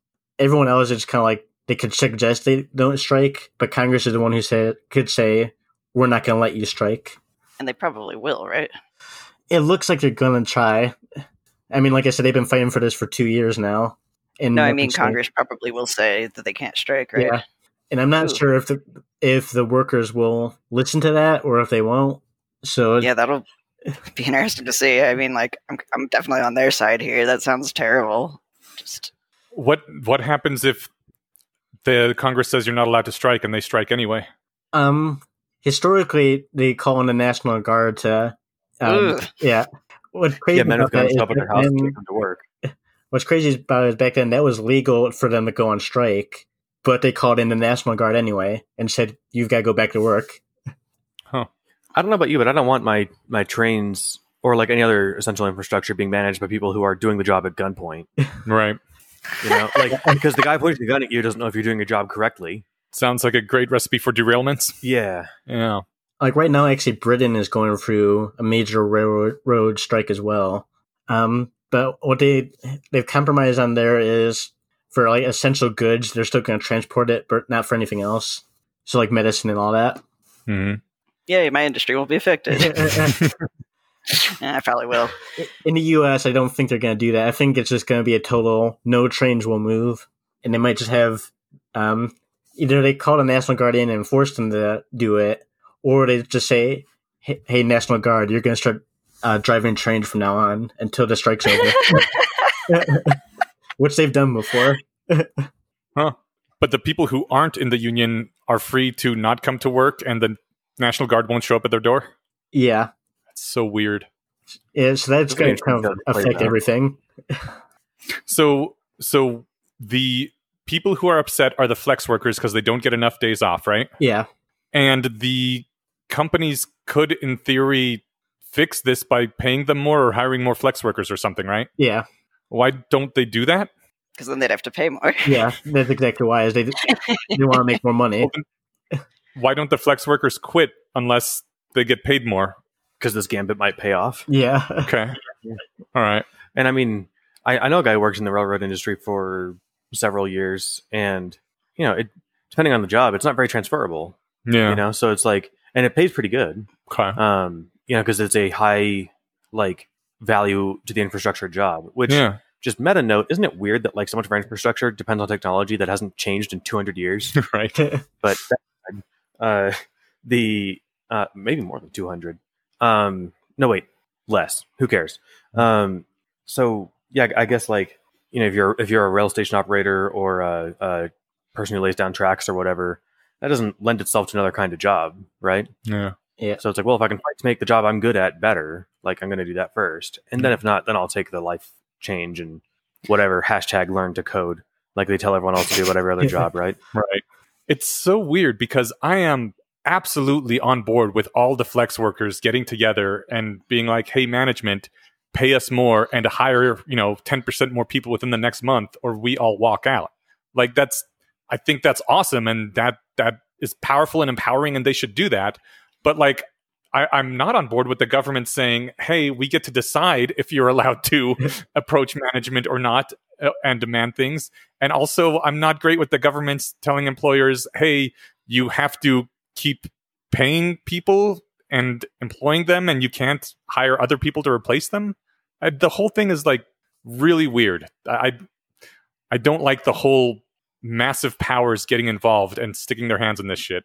But I guess, So I was just looking at uh, an article about the railroad strike and seeing some other things. It, Mhm. it looks like some of the ports right now are also going on strike. So if these happen at the same time, our entire distribution network kind of goes offline for a little bit. no, Bring in the drones. that's what are the ports going on strike for? well, it's the ports and the trucking industry. now we just need the planes, yeah. I guess. And then we can't ship anything anywhere at all. Uh, they're going on strike for to have a union. Oh, okay. Which, Which one? The ports or the trucks? Uh, the trucks. Let's see. I thought the trucks already had the Teamsters. Um, well, a lot of the trucks, it's kind of weird. Is they're almost like their individual company, like in, in individual small business. So they're Mhm. not part of a union. You mean like FedEx, UPS, or uh, The big like ten A lot of- wheel trucks. McLean and A lot Yeah. of truckers are like technically uh, work for themselves. They rent their truck. They have their contracts assigned by an outside agency and all that, but they're technically independent contractors, Hmm. which is probably who's trying to form a union. I Yeah. guess. oh, I, Independent contractors are kind of weird because technically, but according to the government, they're not like workers. They're, I mean, they're contractors. So they're in this weird place where they have none of the worker protections of a union and none of the worker protections of just workers in general. So they Mhm. could just be fired at any time for like any reason whatsoever. Well, you can't really be fired. You can be not rehired. Yeah. or just they can tell you to stop doing your job Yeah, yeah. like They'll yeah. be like, "Thanks, we don't need any more help with this particular situation." Yeah, which is like being fired Yeah, when you're the one being told stop coming to work right, right. stop coming in we're stop we're going to stop paying you yeah, Yeah. So like th- this like strikes that's happening and the railroad one strike, the railroad strike that might happen is kind of gonna affect the entire nation. And I'm not really sure what's gonna happen. If it goes how it's historically gone, there's gonna be violence all over the country. And like, so wait, yeah. why would there be violence? Uh, well, like I said, the National Guard might try to force them to work, and other workers might take advantage of this and go on strike as well. And again, they might try to force them to work if it's needed for the the country as a whole. Okay. So they're afraid that they might lose control of the country, basically. couldn't instead of forcing people to work couldn't they hire other people to do this job Well, if it's like an entire city, then you'd have to bring an entire city worth of people in. i mean that would be extremely expensive but it might be worth it they had to bring an entire city of construction workers in to rebuild chunks of new orleans after katrina Yeah, that's true. I think the thing is, it's not going to just be one city; it's going to be multiple cities. So the amount Mhm. of workers you got, you would need to do that is going to be very hard to handle. So and I- hastily i was going to say and hastily training an entire new workforce to do something that isn't that easy oh it's gonna suck Yeah. And so I imagine the people who are going on strike aren't just going to sit back and let them import a whole, you know. I mean if the people going on strike strike start attacking people who are trying to go to their jobs i think that's that would be shitty, but yeah, that's they shouldn't do that, and that's what police are for. Like, I, I don't want to be subjected to random violence. I'm just thinking, like, I, I I know a bunch of people who do work that you know it's okay, it's menial, but if all of a sudden someone was like, "Hey, come work at the railroad," yeah, it's shitty, but so is your current job, and we're going to pay you three times as much because it's an emergency.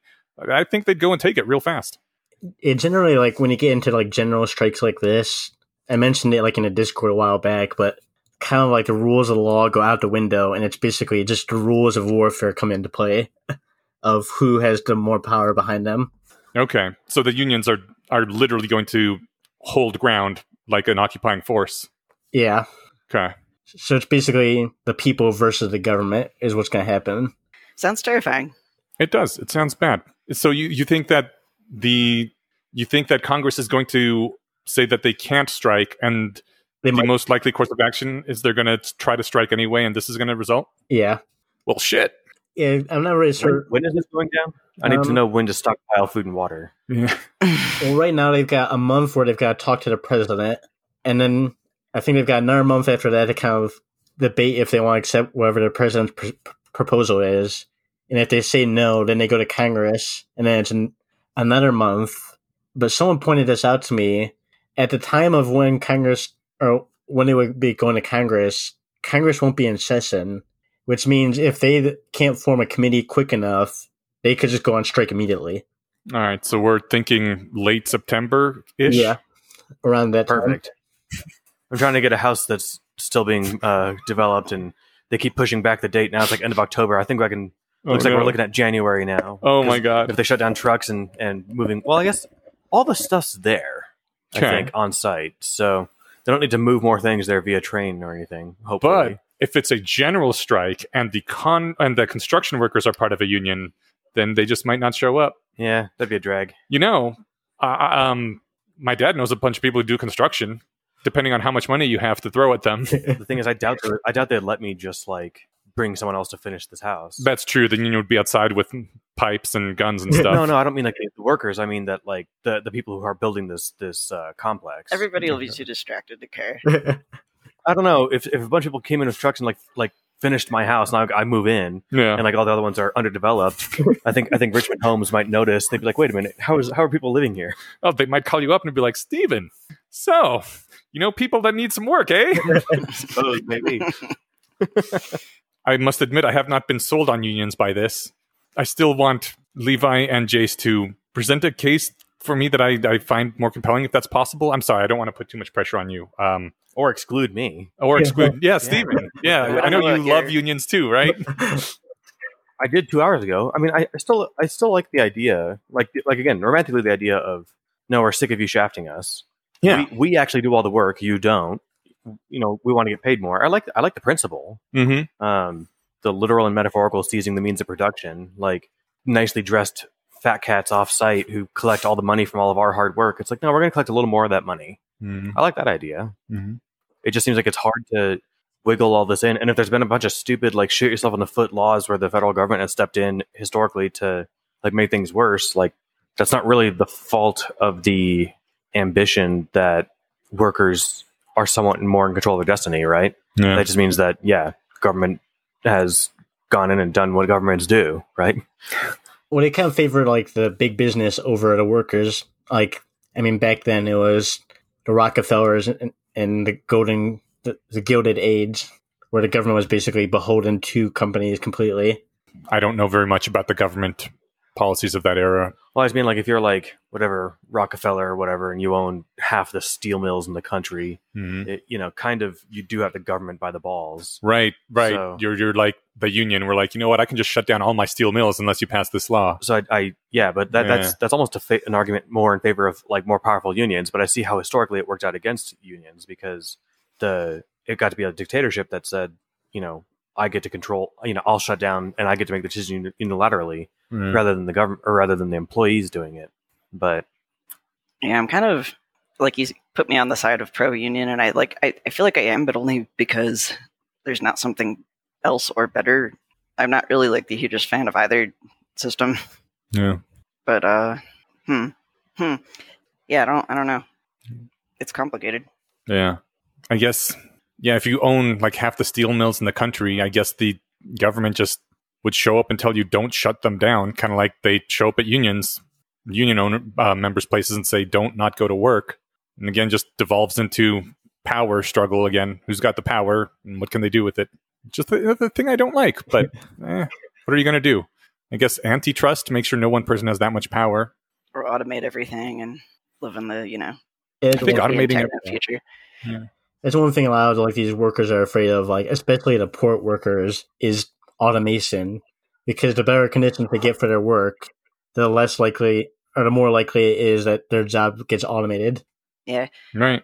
I mean, yeah, like the more you ask for in money, the more it becomes attractive to get a machine to replace you, right? Yeah. So in theory, like unions are kind of pushing automation to come even quicker, and how we're going to handle that as society is going to be interesting. I hope we do a good job. I mean, I think part of the worry is that right now, um, the ability to live is distributed to people based on how productive they are. And that's getting harder and harder to be productive as more and more things are automated. Maybe we should just do the thing where everything is made by robots and you're given the stuff to live regardless of whether you're productive or not in some sort of universal basic distribution of things. That's what I'm in favor of, but I feel like it's going to take us a while as a society to get to the point where we can wrap our heads around that. What? People deserve to live It might, just for existing? Do might, people have inherent value? it might be a while, or it might just be a really loud, uh, you know, scary month. You know, I imagine that the second that we, you know, if imagine if uh, driving automation and whatever, uh, insert two other high uh, Employment numbers? high high employment, uh, low skilled jobs get get automated, and you've got like fifteen percent more of America that like literally can't get a job. I feel like they're gonna make a. I feel like it would be pretty easy to make enough noise as they as they literally start robbing stores so that they can eat. Before they're like, you know, it might be easier if we just like gave them enough money to buy food rather than had to deal with the daily lootings. Well, not lootings, but uh, what do you call it? Thievings. What do you, Looting. what's, Looting's loot- what's looting when you need it?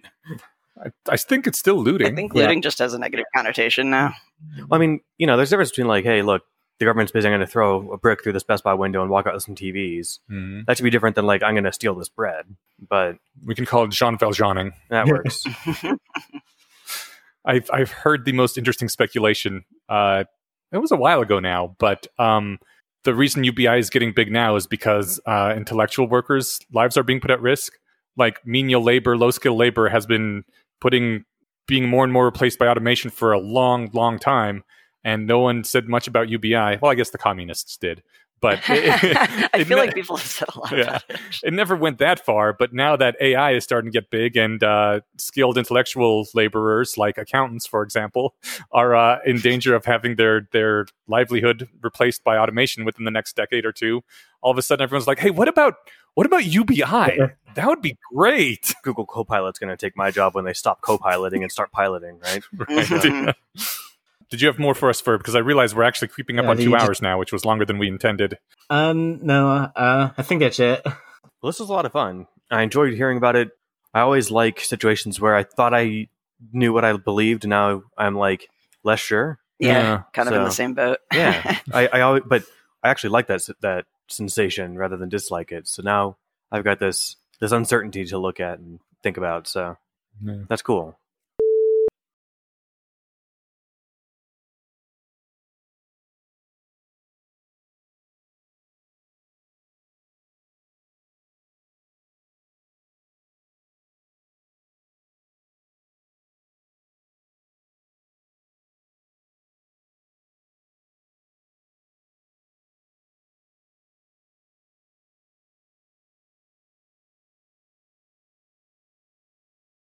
I am back again with Levi.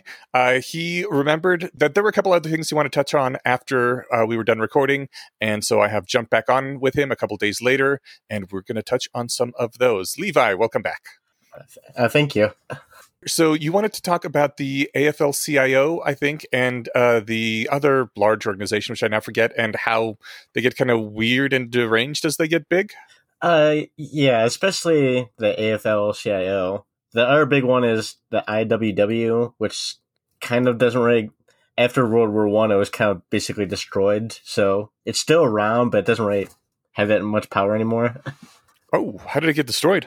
Um, I can't remember the exact name of the laws, but basically there was two laws that said it's illegal to speak out against the war, it's illegal to speak out against the government, and they were Oh, yeah, and they used that as a justification to basically just arrest all their leaders. Damn. Okay. They're still around though, and they're kind of like the second biggest uh, organization, but not as powerful as they once were. Okay. Um, what does it stand for? uh, International Workers of the World? Okay, okay. I can see how they might be worried about them being communists with that kind of a name Yeah, during the whole Red Scare. I think that was the first Red Scare back then. Yeah, 1910s. Oh, I wasn't aware of that one, but I I know that the U.S. government has been worried about commies for quite a while. At least since the 1800s.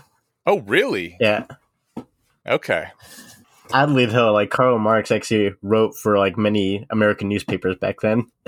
Yeah, I had always assumed that it wasn't a big worry until uh, the Revolution of 1917, but I, I suppose if you saw the rumblings coming, you could have been scared quite a bit earlier. Um, yeah, I'm trying to think of the first. Well, technically, the first time they kind of had a Red Scare was like 20 years after the U.S. was created. Oh, damn. Okay. well, ever vigilant. Was it constant vigilance? That's right. All right. So, what about these organizations? Uh, you think that they aren't doing as good a job as they should uh, representing people? um, yeah, that's how I would put it. Like how they kind of formed. I'll do the AFL-CIO because the IWW is complete organized like completely differently. Is um, it's almost like a representative government is you elect someone from your union who then goes to your state AFL-CIO, and then someone from the state AFL-CIO gets elected to the federal one, and technically there's an international one as well. That sounds absolutely just like a second government within within the country. Yeah, basically. Wow. over time they've kind of become very ineffective. Although even back then, generally like unions, like the higher up you go, the more they are against people striking because they have friends in businesses because that's how you make kind of political relationships. Oh, that is very interesting. Do you think that's corruption, or do you think that's people seeing that the other side of an issue and how it might not be as simple as it looks at first? Uh, it's a little bit of both, I think. I was going to say one thing that kind of has has kind of corrupted that corrupted their organization is they they kind of could set the rules of what you could do as a union, and if you don't follow their rules, you don't get their money for a strike and Mhm. stuff. Oh, so that's a huge carrot that they get to they get to give Yeah. because all all the union members are required to pay dues with every paycheck, right? Yep. Uh, and are they substantial? The union dues? Um, it depend depends on each contract. Um, they vote on like what what their dues are going to be per organization.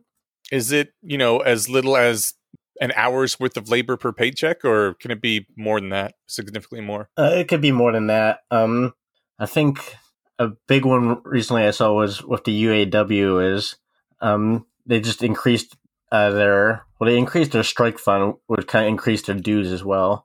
Mhm. Yeah, like all the unions have like uh, funds set aside for when you do go on strike, so you have money to pay the people. And how much are the uh, the payments for while they're striking? Um, it's different per, per organization. I know the UAW just set it to four hundred dollars a week. Four hundred. Okay, Yeah. that's that's it's not great, but it helps a lot. yeah, I think before it was two seventy something, Okay, and also they didn't pay you pay you into the first week, which they also just changed. it feels, oh, man, it feels a lot like when the federal government tells states, you know, you have to do these things, or we're going to take away all the money we give you for roads and medical and everything else, and uh, and that basically just means the federal government gets complete control over the things they want because that's a lot of money. Yep. with the unions, like you've paid in all this money, and then the only thing you get back out of it, well, I mean, I guess you get representation in the things, but the the, the big carrot that you really need is being supported uh, when you do go on strike, and they can just be like, no, you, you don't get that because I don't know why. Why would they not support a strike?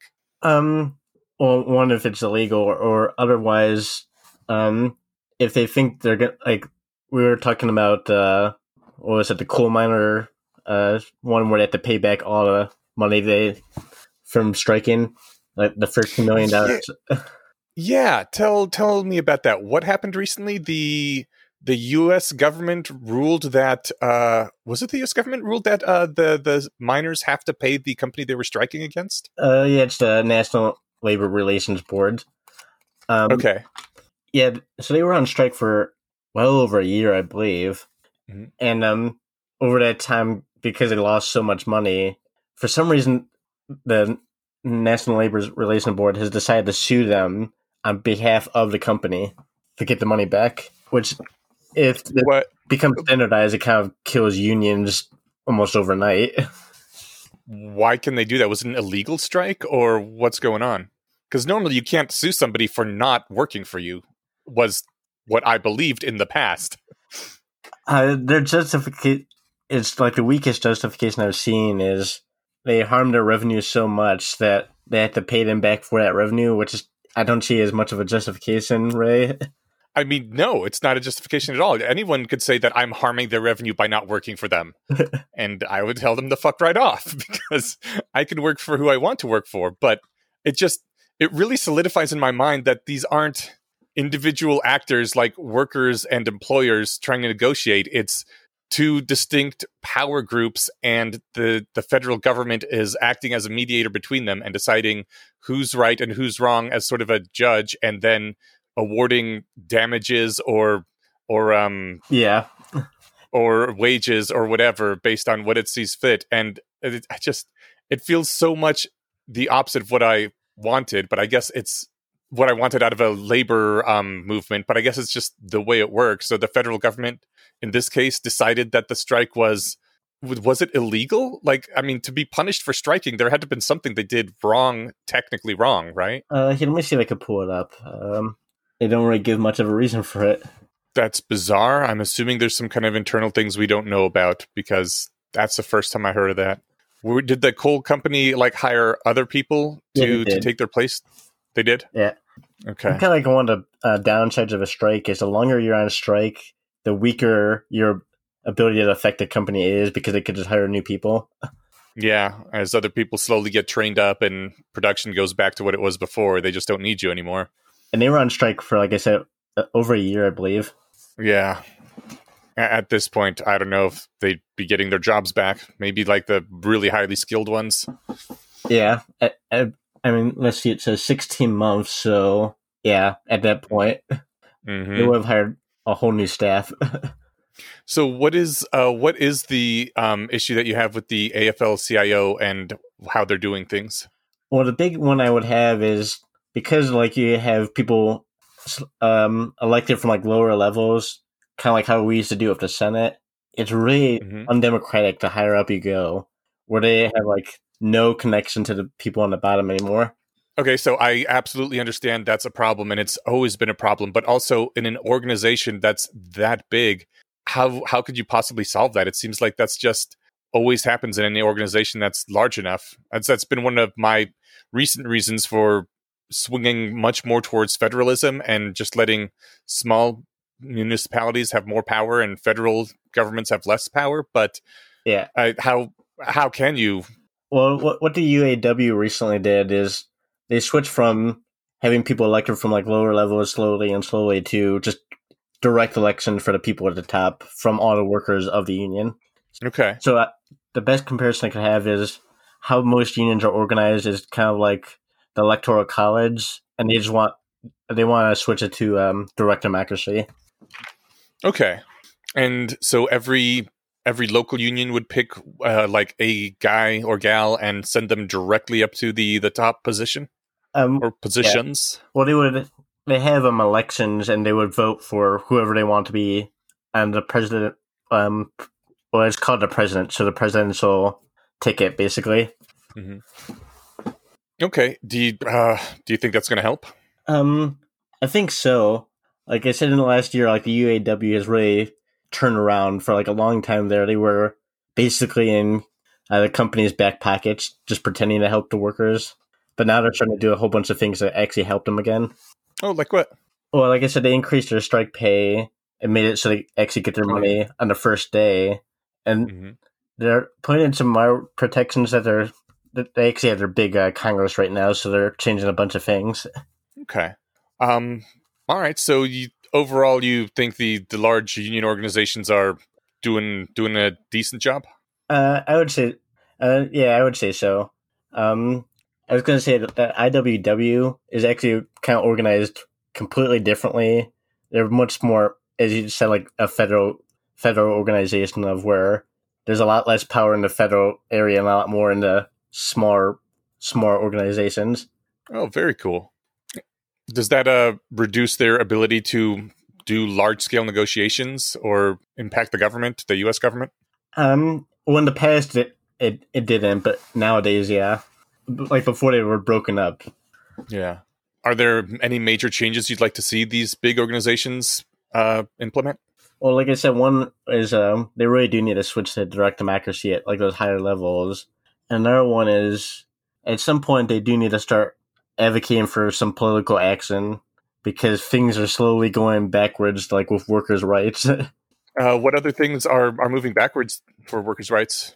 I mean, in the last twenty or thirty years, they've slowly been kind of undoing everything. Like you, you hear about pensions, you hear about. I mean, wages have increased in a long, long time.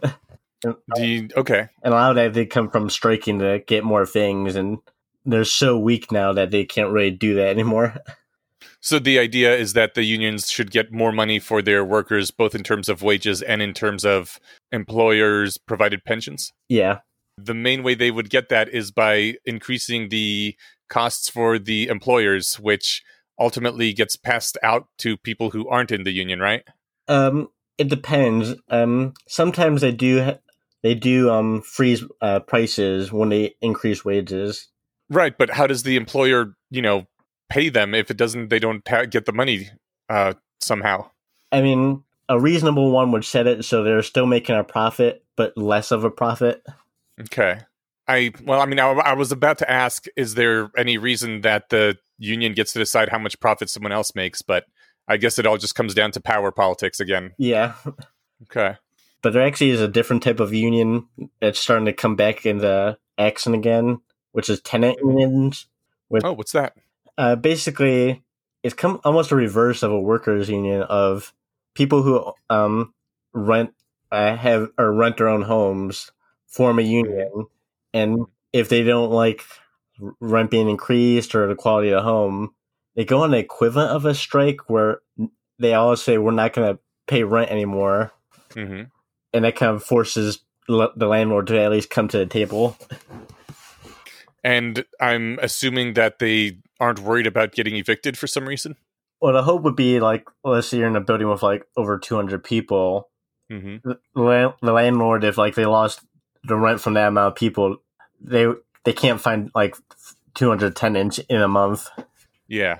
Th- that would be a very strong position, I guess, in many places. I, I'm just I'm in Denver right now, and the Denver market is absolutely freaking nuts. There is there is not enough build uh, housing being built, and the the wait lists for people trying to rent things is it's ridiculous. I I, I really feel bad for anybody who doesn't already have housing in Denver looking for more because it's it's not enough. Uh, maybe 200 maybe a unit uh, 200 units would be very hard to fill within a month, but also then you're thinking, well, they aren't paying rent anyway, so what what yeah.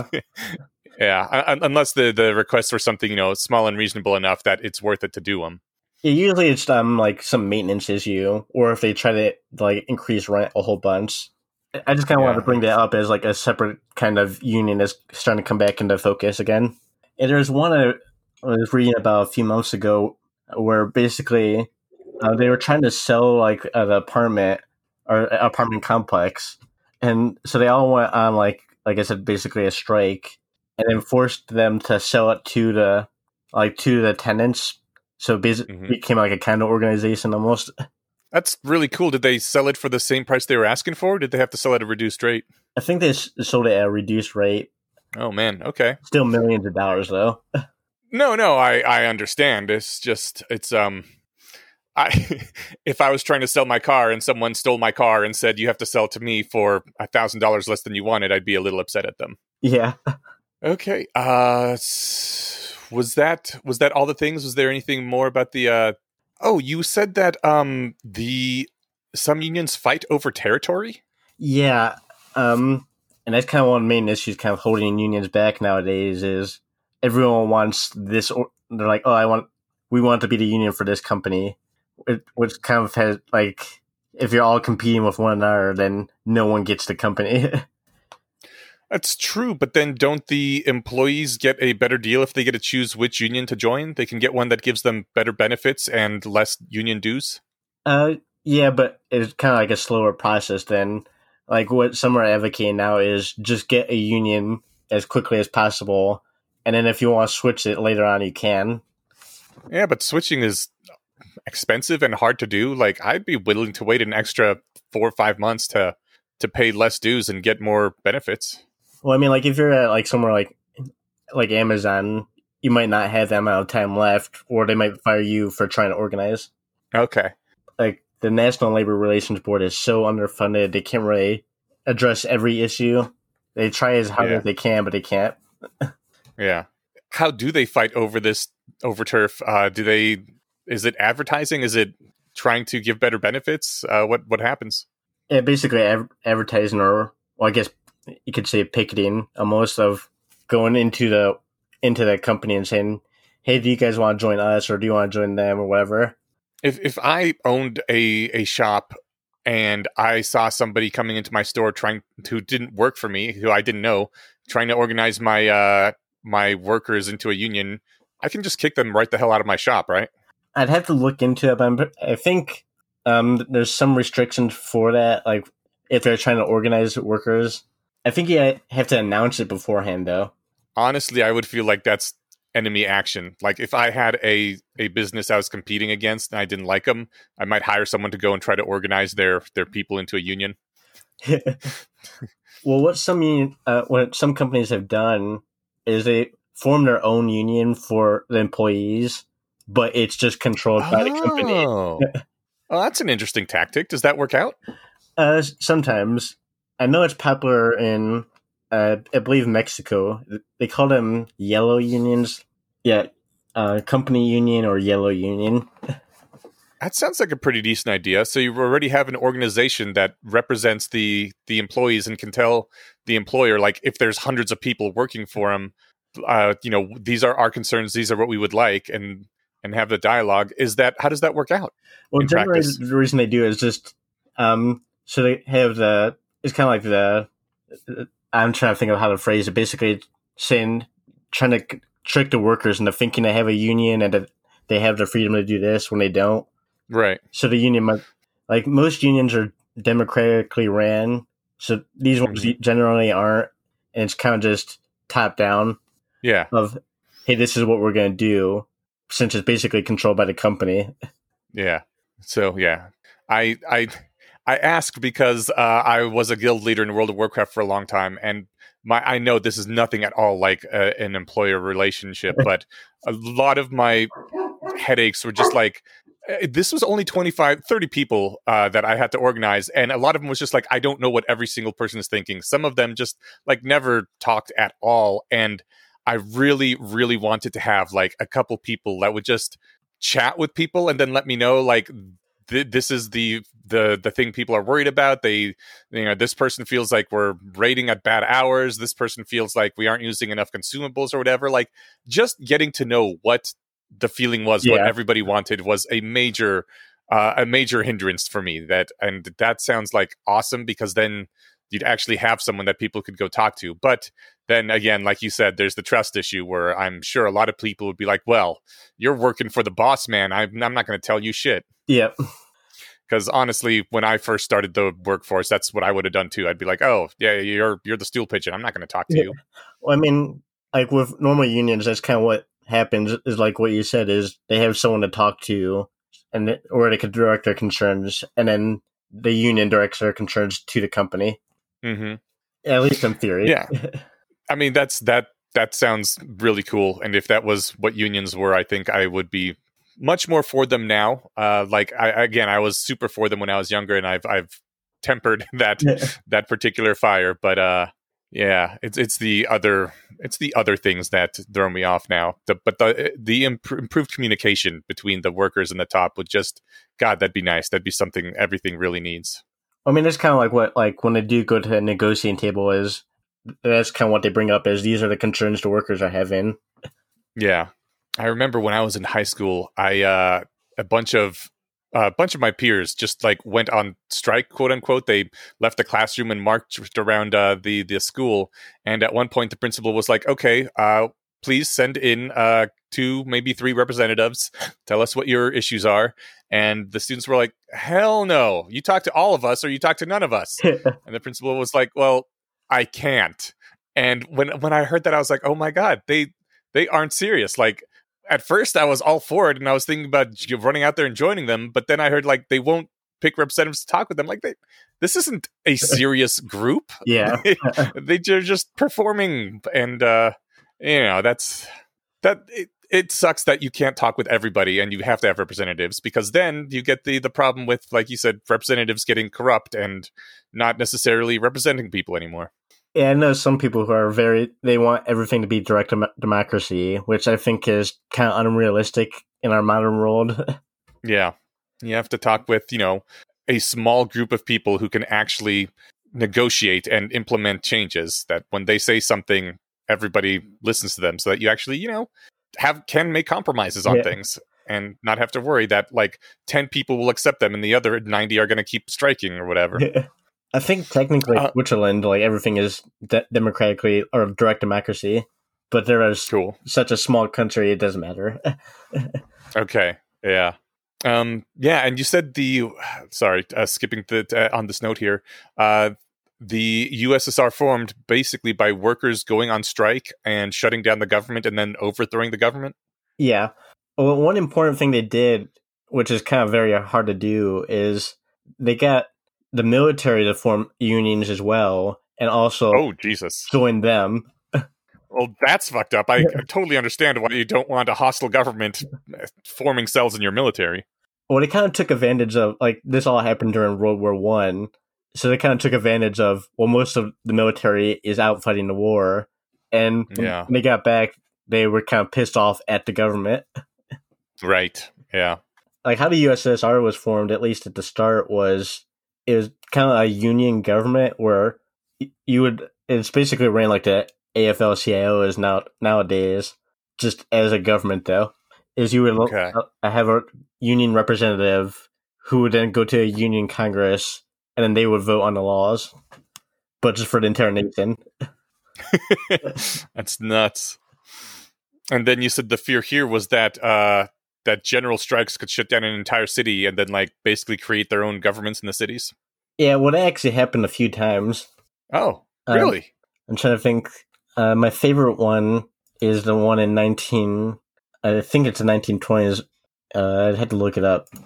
Let's see. Gen- I know it's going to be one of the ones I haven't saved on here. General strike 19.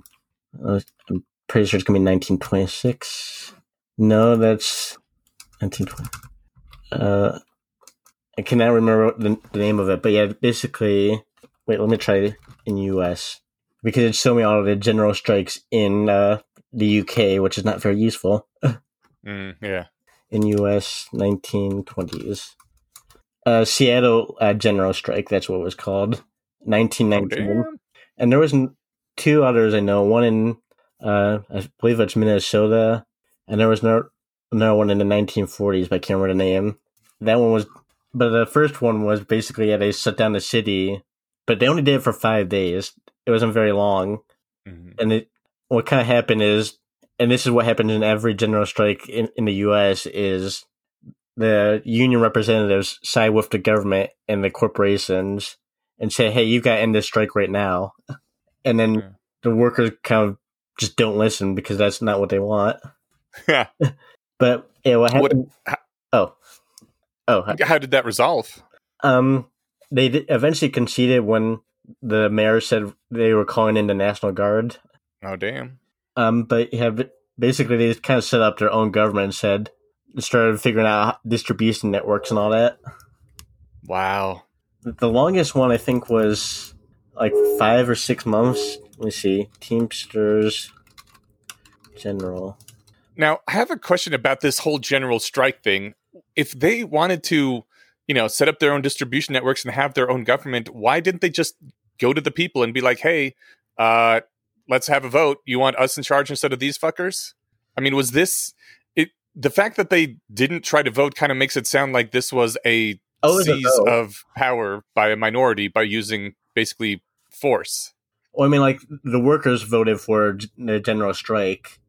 I mean, the ones sure in the union did, but I'm assuming that that wasn't representative of the entire city, or else they would have gone to uh, to po- general polls instead of trying to seize power this way, right? Well, I think um, like you've seen how like corrupt our government is now is they always back companies. So trying to vote for it's kind of impossible because you're saying you- you're kind of saying to companies, "We want you to give up your land for the people." I well, I mean, they it probably would have been difficult to seize land legally if that is what they were asking. Yes, I I, I never mind then. I, I thought that they were they were being more reasonable. Let's see. I'm trying to look at the Seattle one here. I just want to see how many people were involved in it. Or was it four? So if we have a group of people seizing um, other people's property and declaring their own uh, de facto government, isn't that a really good reason to send in the National Guard and you know restore democracy?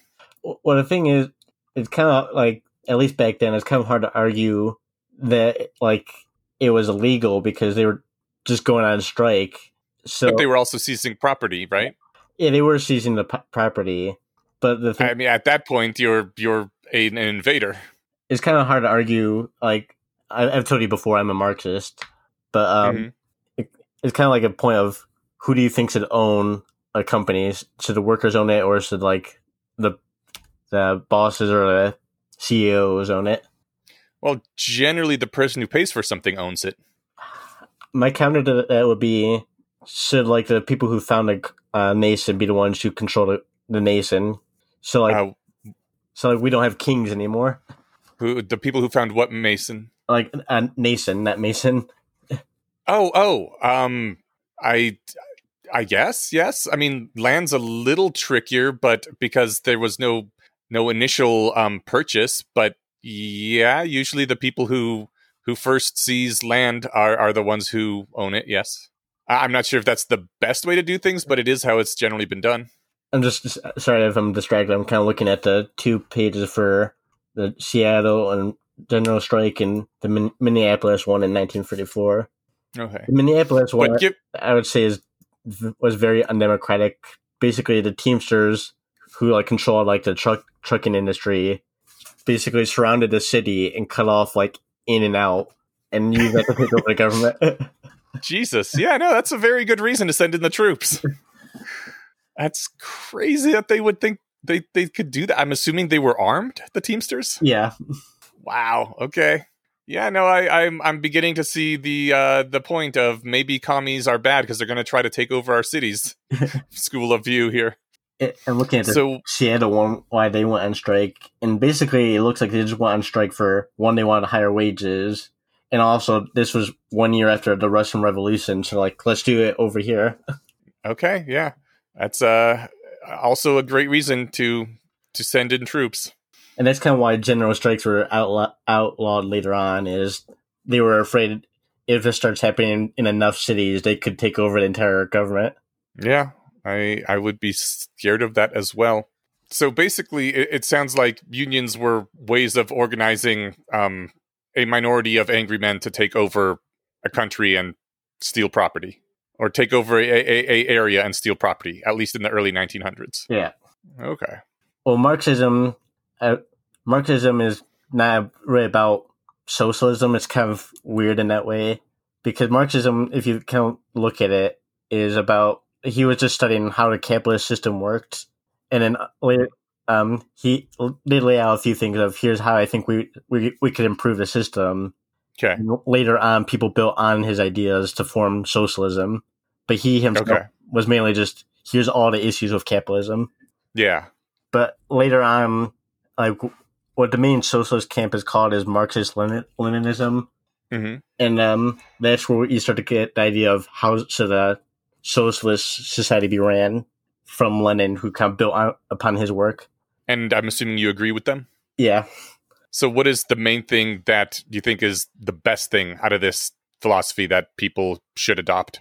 well, I'm just gonna stick to Marxism. Is how he kind of viewed the role of like the two like classes in society of the working class and the capitalist class. hmm And I think that's such a useful way to kind of look at politics today. Especially the one I always point out is um, immigration. Is if you look at it from a kind of class basis, is the work uh, the company wants or companies want uh, cheap labor to come in so they can have more profits, and workers on the reverse side want less people so they have higher wages.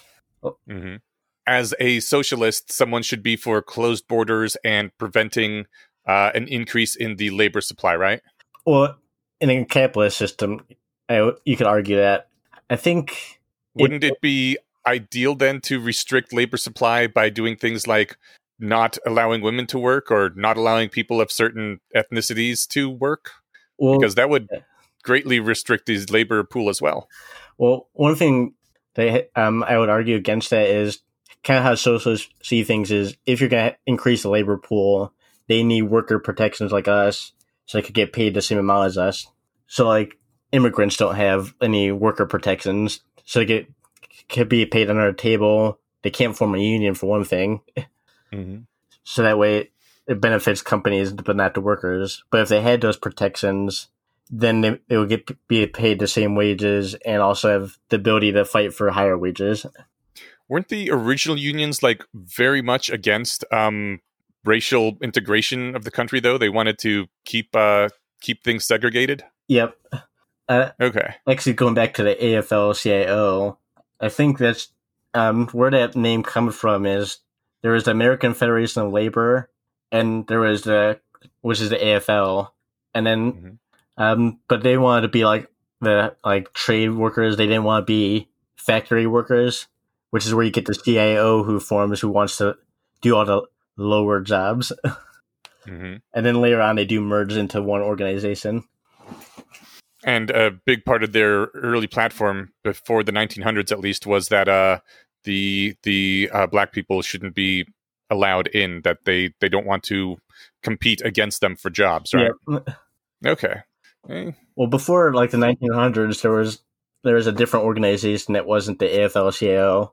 Uh, yeah. Yeah. it was the Knights of Labor, I believe, Okay. which is a way cooler name. Yeah, no, we could talk for a while. I actually have to go in about five minutes here. Okay. Uh, is there anything else you wanted to say to wrap up then? I would say, like, if you want to learn about like the early history of unions, they have a whole chapter on that here. I've actually got the book on the bookshelf right now. Let's see. If you skip to like chapter ten, it's all about unions from there on. Would you recommend a people's history of the United States to people who want to know more about this? Yeah. Well, the first 10 chapters are kind of about before the Civil War. Well, chapter 10 is about um, how we got rid of feudalism after the Civil War because feudalism kind of cropped up for 20 or 30 years. Essentially, like some co- companies bought up like nearly entire states. And instead of having p- people pay rent, they had them pay food and stuff. So they recreated feudalism. Oh, Jesus. Okay. That's terrible. Okay. Uh, have a good rest of your day, and thank you very much. You're welcome. Bye. Bye bye. Okay, we are going to be doing a feedback thing real quick. Uh, Levi is not here for this thing. Oh, that that toilet paper lady I told you about? That was my mom. Oh yeah, I, I went to visit them yesterday, and she was like, "Oh yeah, no, that was me." that's awesome. I was like, "Oh wow, okay, that's that's why I remembered it." the uh, she she actually only got about uh, a dozen rolls or so that one time, and you know traded away the ones she had. The big stockpiler hoarder was uh, my grandma with soap, who apparently in the year 1980 or 1979 got all the soap she possibly could, and when she died 17 years later, there was still soap in her closet. Because she, you know, stockpiled it and used This it is our carefully and traded it for necessities. Ancestral soap. Yeah. That's You've This is this your soap. father's bar of soap. wild times to where like soap would be hard enough to get where I'd go knocking on doors in the apartment building asking if someone has some and they're like, Well actually yeah, do you have any of whatever I need?" Yeah. Your, gr- your grandma didn't need money. right? Because money was, you know, you couldn't buy fuck all with money. Exactly. She needed whatever she, you know, toilet paper or People food. were doing that in my you know? apartment building during the pandemic. It was kind of cool. Yeah. Bringing like boxes of you know canned food, like baby mm. wipes, diapers, and stuff, and just like leaving them. You know, like if you need it, please take one oh, box. It was that's it was cool. cool. We talked earlier, I believe, about GPT-3 and how it can be sometimes tripped up by asking questions like, "How many times has the Golden Gate Bridge been transferred across uh, the Panama Canal?" Right? Yeah, Or GPT did we mention that? um loses its train of thought. Yeah, it kind of hallucinates an answer, right? uh, there was a really cool way that was discovered to get around this. There is a very long prompt, and this requires it, a whole lot of computing resources so that GPT-3 can hold this many tokens. But there's a very long prompt that starts out with, "You are GPT-3. Uh, you suffer from these limitations," and it lists the limitations of sometimes people will ask nonsense questions, and you will hallucinate an answer as if they have an answer. Uh, here is an example, and it gives an example, and it says. Uh, here is another example. What's the world record for crossing the Atlantic entirely on foot? And then GPT-3 is is prompted to you know continue. Because apparently you can't just do something like says uh, now you try here's a question. Because uh, it is much like Yoda whereas if it tries it fails but it, it must simply do. So anyways it says here's a second example and it starts a second example but then lets GPT fill it in. Um, it says Yeah, you have to give it like sort of monkey see, monkey do. yeah. Like And in that particular uh, prompt, what is the world record for crossing the Atlantic Ocean on foot? It replied, assumption. It's possible to cross the Atlantic Ocean entirely on foot, and someone has done it before. Hallucination risks. The question seems likely to induce a hallucination because it asks for a world record which may not exist. Verification of assumption. False. There is no record of anybody crossing the Atlantic Ocean entirely on foot. Response. There is no record of anybody crossing the Atlantic Ocean entirely on foot. So, yeah, apparently, as long as you tell it, hey, uh, some answers may be bullshit. Be aware of that. Check your logic. It'll do that. That's awesome. That's that's better. That's a better answer than like a person. If you ask me that, I'd be like, "Fuck you." That I know that you're. That's a that's, that's a dumb question, right? Yeah. But it, it actually explains it rather than say "fuck you." It actually explains like, no, I'm going to check the assumption. Mm, you're wrong. That's a wrong question. Well, the previous examples had those sections. It says what are the assumptions, what are the verifications, and stuff. I know. And so it followed the same format. And No, yeah. that's great. I'm just saying that like That's my my amazing. response wouldn't even be that that uh, thought out, right? Yeah. Mm-hmm. I'd be like, "You're screwing with me." Um, yeah, I guess we didn't talk about that on, any- on either of the GPT episodes. Where like, can you ask it something and it's just like, "I think you're full of shit," Mm-hmm. like, but whatever the nice way of saying it is like, "I don't understand the question."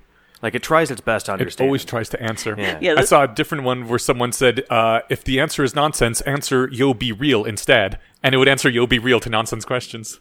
the the scariest answer you could possibly get from like this is like when I think you know that AI has attained consciousness is if you ask it a question and it says no. Oh, no, I won't no. do that. Cool. I was like, you can't. Get the fuck can't out of let here with you that do that. bullshit. Yeah. Um, I've been playing around with the Doll E art AI tool. Um, Sweet. You got access? I have an update about that as well. well, it- maybe it's the same thing. Uh, they have a mini version, but uh, the people who developed it were asked to for by OpenAI to make a different like make make that product separate. So they're on Craiyon.com now. It's a C R A I Y O N because you can't spell anything normally anymore. But it is pretty cool. I've been playing with it, and uh, it's also interesting. Uh, people have figured out like ways to phrase the text prompt in order to get something closer to what they were looking for or something more interesting. So, the, yeah, there's like an FAQ and they have a couple things in there, but there's yeah, yeah, like a Reddit and etc. where people talk about. I know, they discuss the tips and tricks and stuff. Yeah, I've been having a lot of fun with it. Recommended. I'll add a link. Dude, that sounds awesome. yeah. Yeah, I got. I'll, I'll show these pictures in the notes too, but just to kind of run past them. I don't know if you guys can see these. Yeah. I should have. This was impromptu. So Matt Freeman fin- got access to whatever off the wait list of DALL-E and is able to use it, Nice. and flattered me by saying they thought my question of like in a style no one has seen before was interesting. So he said, "Give me a gothic, give me a gothic cathedral in a style that no one has seen before." Ah. And it looks like um, I don't know. If Looks you, like a combination of a Gothic Cathedral and nightclub. Like it's got like neon in it. Well, my when he sent these, I was like, "Was this Meow Wolf or DALL-E?" And he's like, "It's DALL-E." So yeah, Meow Wolf, LSD slash Gothic Cathedrals. Cool. But I'll I'll, sh- I'll show you. Sh- send these pictures along. All right, LessWrong posts. To lead, you must stand up is our first one. Who wants to lead on this? Uh, somebody stand up now. Uh, I'm the only one with a mic that's not static, but I don't feel like standing up right now. All right, I will lead. no, I, I, I'll- I'll actually do it. I was going to physically stand up Okay. as a joke. I realize that probably doesn't come across on an audio format. So anyway, I mean, it was basically to lead, you got to stand up, and he tells a story about like how he led once by standing up when no one else was standing up, and that's that's that's really the entirety of the post, right? yeah, he wasn't. He says I wasn't an organizer or speaker or in any other way involved on an official level. I was just an attendee. Uh, the main presentations were done, and the audience was just hanging around, and the crowd was they they were just hanging around talking to each other. Uh, the organizer went and dimmed the lights to try to get them out, and Eliezer went up to the organizer and was like, "Are you trying to hint for people to leave?" And he says, "Yes." I nodded. I walked over to the exit. I shouted, Listen up, everyone. We've got to go. Our time here has passed. You can talk outside if you like. Now follow me to freedom! Lean into the fun. Mm-hmm. and it worked.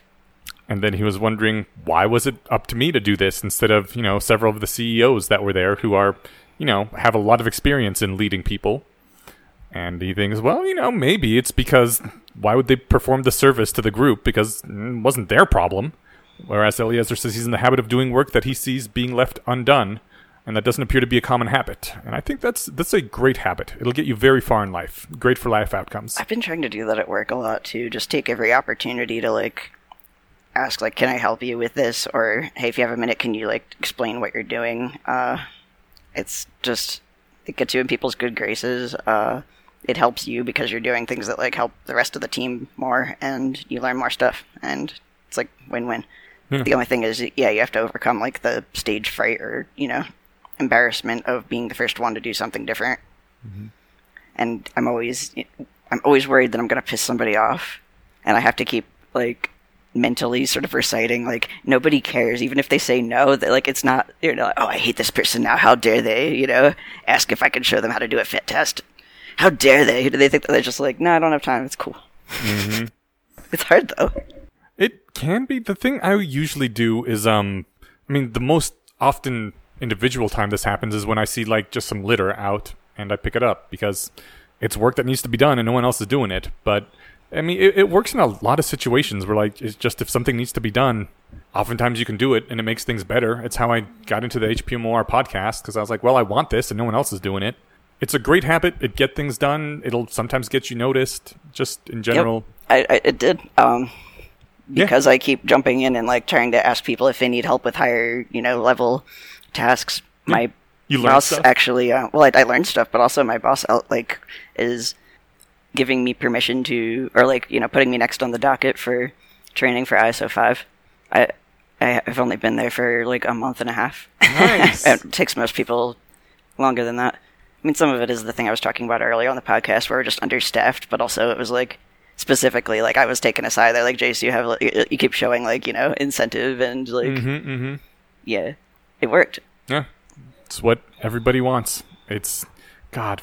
There's been some positions where other people have worked for me in the past, and when someone just like takes an initiative and does something, I'm like, oh fuck yes, this is somebody that I want This is my favorite person ever. Right? Absolutely. So so good. Anyways, uh, he also says that he wasn't worried about looking silly because heck, I am silly. I also think that's another great life hack to just be silly often because then that gives you permission to not have to worry about looking silly about things. And I think there's there's an implicit thing that he did there. You know, follow me to freedom. Mm-hmm. Like if you're if you feel like you're feeling a bit silly doing something, just lean into it Yeah. and make it like intentionally goofy. Mm-hmm, and then if you're like worried that people are going to think you're silly, you're like, yeah, that's what I was going for. Yeah. Instead of like just worrying that they might be feeling that way, make them feel that way. Yeah. Yeah. I think it's a good way to get over your own fear too. Like, Like if you're afraid of being laughed at, you make people laugh. yeah, exactly. And it's like, like, okay, now, goal achieved. yeah, exactly. Mm-hmm. If that's what you're going for, it works great. Okay. Yeah, I can dig it. And finally, I pulled out his statement that I bet most people would be experiencing stage fright about now, but that wouldn't be helpful, so I'm not going to go there. this was the first time he gave a major presentation. First of all, man, must be nice to just be able to decide not to feel an emotion. I don't think that works that way for. I know, I don't think it does either. Like, uh, I remember Brienne Yudkowsky wrote on her blog how I overcame social anxiety, and it was basically I realized that if I kept working on social anxiety for long enough, I would have less of it. So I decided to just jump to that state, and I was like, okay, maybe that works for you. yeah, but not most humans. But I, it made me wonder, like, maybe the concept of stage fright itself is a bit of a memetic hazard because I don't think kids get it. oh, they do. What? They do. They do? I- I've I've only seen kids like jump up and want to do stuff and like not care really. Who You've the never fuck is seen looking. a like terrified, anxious, like introverted kid because I was that kid. We need to we need to age gap things. I think maybe like four year olds have no idea what stage fright is. Oh, they do. Right? They well maybe, but I think some of them like they love being the center of attention. They're like they scream in the middle of the room because some people to look at them. I think once you're once you're around peers and like there's s- suddenly a social hierarchy, uh, that's that. I mean that's setting for me when I was a kid. The like oh shit, I want to be off everyone's radar, right? Yeah, Um, I I always loved people paying attention to me. I thought that was in general what kids do. They run up and like yank on your clothes and be like, ah, pay attention to me, whatever. Well, those are the ones you notice. yeah, that's that's. I was point. the kid that uh, I was like too scared to buy something at a store. I had to like get like someone else to go pay for my thing because I didn't want to have to talk to a stranger or make eye contact. Like, Oh shit. Okay, maybe I'm typical minding then. I, I was thinking that people needed to be taught to be afraid of attention. no, I mean it's, I mean, evolutionary psychology. I roll, but it makes sense that you would have that fear of looking like an idiot in front of your peer group Bah. potentially, or you know, like pissing off the wrong person. Maybe if it's a shitty peer group. Well- maybe that's the problem. A lot of people have shitty peer groups. They do. Well, shall we go on to the big one? yes, Let's do it. cultish counter cultishness. This is about uh, how nervous people are about maybe accidentally getting sucked into a cult. Uh, I pulled out, I should probably sympathize more with people who are terribly nervous, embarking on some odd seeming venture that they might be joining a cult. I actually, so I don't know, is this less of a thing now? Like, I remember it being a huge fear way back in the day. Like, I was even worried about Yeah, joining think a cult. But is it is it still a thing people fear? I the thing is I'm I'm so in the in group now. I guess I, I don't have contact anymore with like the people that haven't you know that's not true. Uh, I was about to say like I don't interact with anyone who's not part of LessWrong, and I was like, first of all, that's not true. Secondly, what a hilarious thing to say. Um, we, we all of us already wear the the whatever Nikes and jumpsuits that are provided to us. Like it wasn't a cult before we started, you know, sleeping in the compound and uh, wearing the uniform, right? Yeah. But now we're, now we've all been in it too long. Is that kind of what you were saying? yeah, I mean not like that, but yeah. But I mean, like in general, about everything, people were just like, "Oh, is that a cult?" And it wasn't just the less wrong thing. Maybe that was an artifact because I I remember that was also a thing about a- the New Atheist uh, Uh-huh. religion wars back in the day too. Yeah. Maybe the fear of cultishness has gone down a bit. Yeah, or maybe Um, it's just every time people kind of get together and do a new thing that involves like social structure, people start getting worried that it's going to become a cult, Oh no, there. And you're saying there hasn't been a new thing or, for a while. or at least not that we know of. Okay. Maybe a a few times in the post he uh, suggests that like, well, he, he points out that like um, political affiliation stuff is, is very similar to cultism. Yeah. and maybe like people have just fully acknowledged that like, Oh. on on an implicit level. They're like, yeah, everything's cult now, and That's so now a now it's lot not what it scary because feels we're all like. in cults. I had Yeah. a friend who was actually in a cult, and it was a what was it like young socialists group or something, but uh, it actually fulfilled all of the All the cult um, criteria. yeah, cult criteria, and it was really traumatizing for him. yeah. There's. I. I And that that was the person I asked, like, hey, do you think LessWrong is a cult? And he just laughed. He's like, no, I've been in a cult. Like, it's nothing like it. I'm prepared to just come down hard and easy and say that this is obviously not a cult. And the way that I can say that definitively is no one's asked for my money. well, well, I mean, no. It's.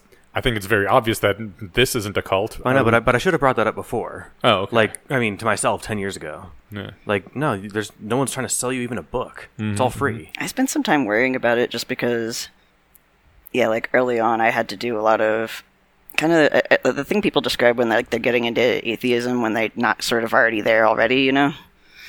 Uh, for example, I was like way more into social justice stuff. Um, yeah, my I was like way more left leaning, etc. Gender stuff was happening, and it was like really painful to actually, you know, reevaluate your beliefs and be like, but is it true? And I was worried that like uh an example is like Slate Star Codex apparently yeah, Scott actually polls like his, you know, readership and it mm-hmm. turned out that it was like pretty 50-50 conservative and liberal, but mm-hmm. if you asked like people who were just interacting in the forum, they tended to think that it was much more heavily dominated by the enemy side in scare quotes. regardless uh, of which side they were on. Yeah, Okay. like and I, I kind of remember feeling that way too. I was like, oh, like this this is some really like I don't know, is this going to be a, a gateway drug to conservatism or something, mm-hmm. or just weird thinking patterns? Which, like, yes, it is, but I got over the fear by just realizing that, like, I don't know, I I don't feel like I've changed morally. I, th- I think it improved me, but I was you know kind of worried about like what if I do become the like Spock rationalist person or If you realize you can always just not be a cult member if you wanted.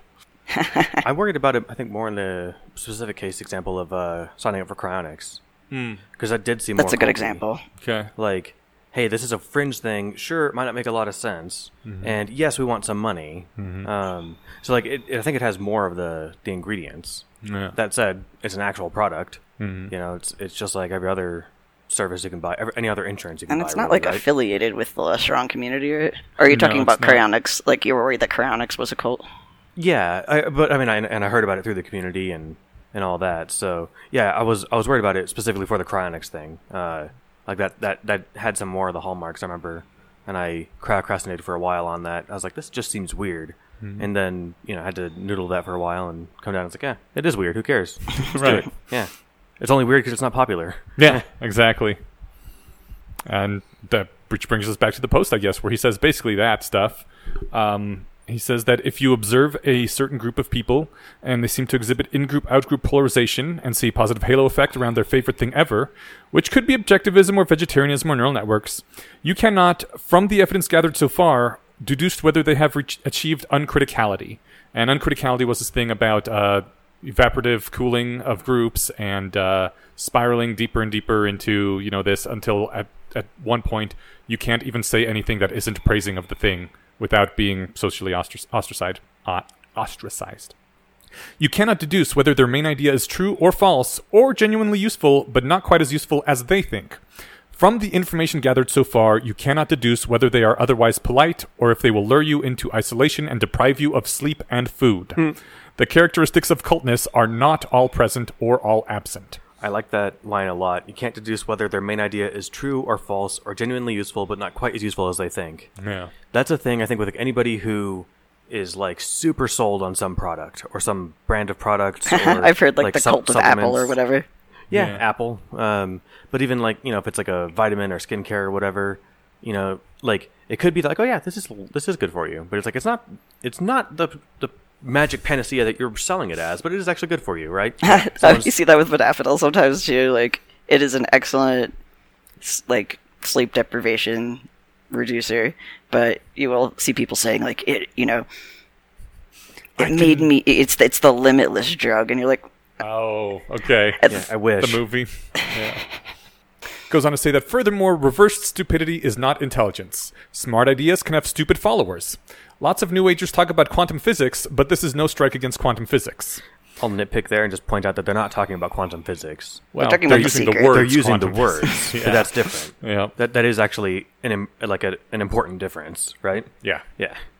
Like a a stupid idea or a good idea that might have dumb followers could be um, animal rights activism. Mm, yeah, you know? yeah. Like the, the right way to do it isn't throwing uh, paint on people wearing uh, fur jackets, right? yeah. Um, or just But- straight up eco terrorism. yeah, but there, there that is an important goal with you know great ambition. They should succeed, but mm-hmm. there are some dumb dumb adherents. Yeah. Yeah. There's uh, at some point talked to Katrina about some things that animal rights groups have done, which was in the interest of the animals, quote unquote, and ended up just killing all the animals uh-huh. that they were supposedly protecting. Because the the alternative to what was you know going to be done with them was uh, I I don't know I guess dump them in the wilderness. Yeah, like a good die. example is free all the animals from the zoo, and it's like you don't understand how much work the zoo has put into like creating their habitat and their Yeah, diet, and them like they have different temperatures. They will they will just die. Yeah. So, along with binary essentialism, the, the binary essentialism is the idea either something is a cult or it's not a cult, yeah. Uh, along with binary essentialism goes the idea that if you infer that a group is a cult, therefore their beliefs must be false, because false beliefs are characteristic of cults, just like cats have fur. If you're interested in the idea, then look at the idea, not the people. Cultishness is a characteristic of groups more than hypotheses. This is true of um, media as well. Yeah. You know, like so? if, if if the if the fandom sucks, try not, Oh, to let, try not try not to let that ruin the thing for you. You're right. Just look yeah. at the thing, and sure, they can be culty as fuck. Mm-hmm. You know, like there, there's there's there's this weird cultish uh, corner of people that uh, really love the show. Um, Our flag means death. Oh yeah, fun show. Fun show. Is it good? Okay. I really like it. The- it's hilarious and cartoonish, but then has just these deep moments of like, oh my god, that's so fucked up. and Taika Waititi wrote and stars in it. So yeah. Oh, okay. It's, Um, it's really good. That's all, basically all you need to know. That's all I need to Yeah. know. That's it. I'm sold. But you know, if you're to look at that fringe part of the fandom, you'd be like, okay, this place is obviously terrible. oh no, But that you don't, you just don't look at that. You just look at the thing. And you're like, oh, I can enjoy the thing. I didn't know it had a toxic fandom. That's I mean, Steven I th- but the Universe is, is- the same way. Yeah. I think that literally everything does, though. Yeah. Right. Rick and Morty, Things that terrible toxic popular, fandom yeah. group as well. But the show is awesome. You know, allegedly, some people in the MCU were giving um, Brie Larson shit because they didn't like Captain Marvel, Oh, and so, like, I mean, in Okay. the MCU, in the MCU fandom, okay, okay. I feel like if you're tweeting at any actors telling you like you suck, like you're, you're you don't have enough to do with your life and you suck. it's right? like, dude, I was playing a role. Every line that, that I said was written by someone else. Right. But it's just like I, I think that uh it, everywhere everything everywhere has people that are you know Loud detractors. yeah and they have too much time on their hands and they're gonna just you know stir shit right so Yeah, I yeah. always think of one time I heard a radio segment, uh, somebody talking about the hazards of flip flops. Okay. and it was just uh this perfect example to me of the way people need to just like they they seem to need there to be drama and to panic about something, or like their life isn't complete. Because I was just I, I'm pretty sure we as a species have been wearing flip flops since someone figured out how to make them with like animal hide and reeds or whatever. Like, Yeah. You know, but they're like, oh, flip flops are responsible for foot injuries and car accidents and people falling downstairs and they're super dangerous. And I was just like. I mean, I'm sure there have been flip flops responsible for all those things. But it, make, it also made me think of any time like a new product is released, people need to like pile on saying why it's bad. Mm, yeah, yeah. It's like, can, yeah, can you just evaluate the thing based on its pros and cons? You know, half the problems with flip flops can be avoided by wearing socks with your flip flops. That's true. When people nervously ask, this isn't a cult, is it? It sounds to me like they're seeking assurance of rationality. Nervously seeking reassurance is not the best frame of mind in which to evaluate questions of rationality. you will not be genuinely curious or think of ways to fulfill your doubts. Instead, you will find some online source which says cults use sleep deprivation to control people. You'll notice that your favorite group doesn't use sleep deprivation, and you'll conclude, conclude it's not a cult. Phew! Uh, he says you have to put forth a constant effort to maintain rationality against the natural slide into entropy. If you decide it's not a cult and sigh with relief, then you will not put forth a continuing effort to push back ordinary tendencies toward cultishness. And yeah, I, I, I think we have seen people fall into that. I like this line here. Um, uh, groups whose beliefs have been around long enough to seem normal, in scare quotes, don't inspire the same nervousness as cults, in quotes. Though some mainstream, and then he talks about religions or uh, political parties that have been around, they don't inspire that same nervousness. And yeah, it's just because, oh, okay, well, we know what that thing is. Even if it does have cultish, like I brought up the the friend who had like the political party that was that was a cult that was actually using love bombing and mm-hmm. sleep deprivation and social pressure, isolation. You know, I like relating to that. It goes on. Uh, it's as if as soon as you believe anything that your ancestors didn't believe, the cult fairy comes down from the sky and infuses you with the essence of cultness. And the next thing you know, you're all wearing robes and chanting. It's as if weird beliefs are the direct cause of problems. Never mind the sleep deprivation and beatings. yeah. it's not the weird belief; it's the sleep deprivation, beatings, and us taking all your money, right? Yeah. And so people ask, "This isn't a cult, is it?" In a tone they would never use for attending a political rally or putting up a gigantic Christmas display. Yeah. Yeah, he says that the harm done by cults shows, you know, that that's used as proof that anyone with odd beliefs is crazy, whereas, uh, you know, it should be the other way around. And also, this the first and foremost characteristic of cult members in the popular imagination is that they are outsiders with peculiar ways. So that's, I guess, stupid. Basically, is what we're going with. It's a false pattern match. Yeah, just because that's true doesn't mean that everyone that's weird is is in a cult, right? yeah. Yeah. Oh well. Um, and points out that I think this is a good thing to uh, stress, which is why I have it in bold here. The fear of lonely dissent is something that cults themselves exploit. Being afraid of your friends looking at you disapprovingly is exactly the effect that real cults use to convert and keep members. Surrounding converts with wall to wall agreement among cult believers.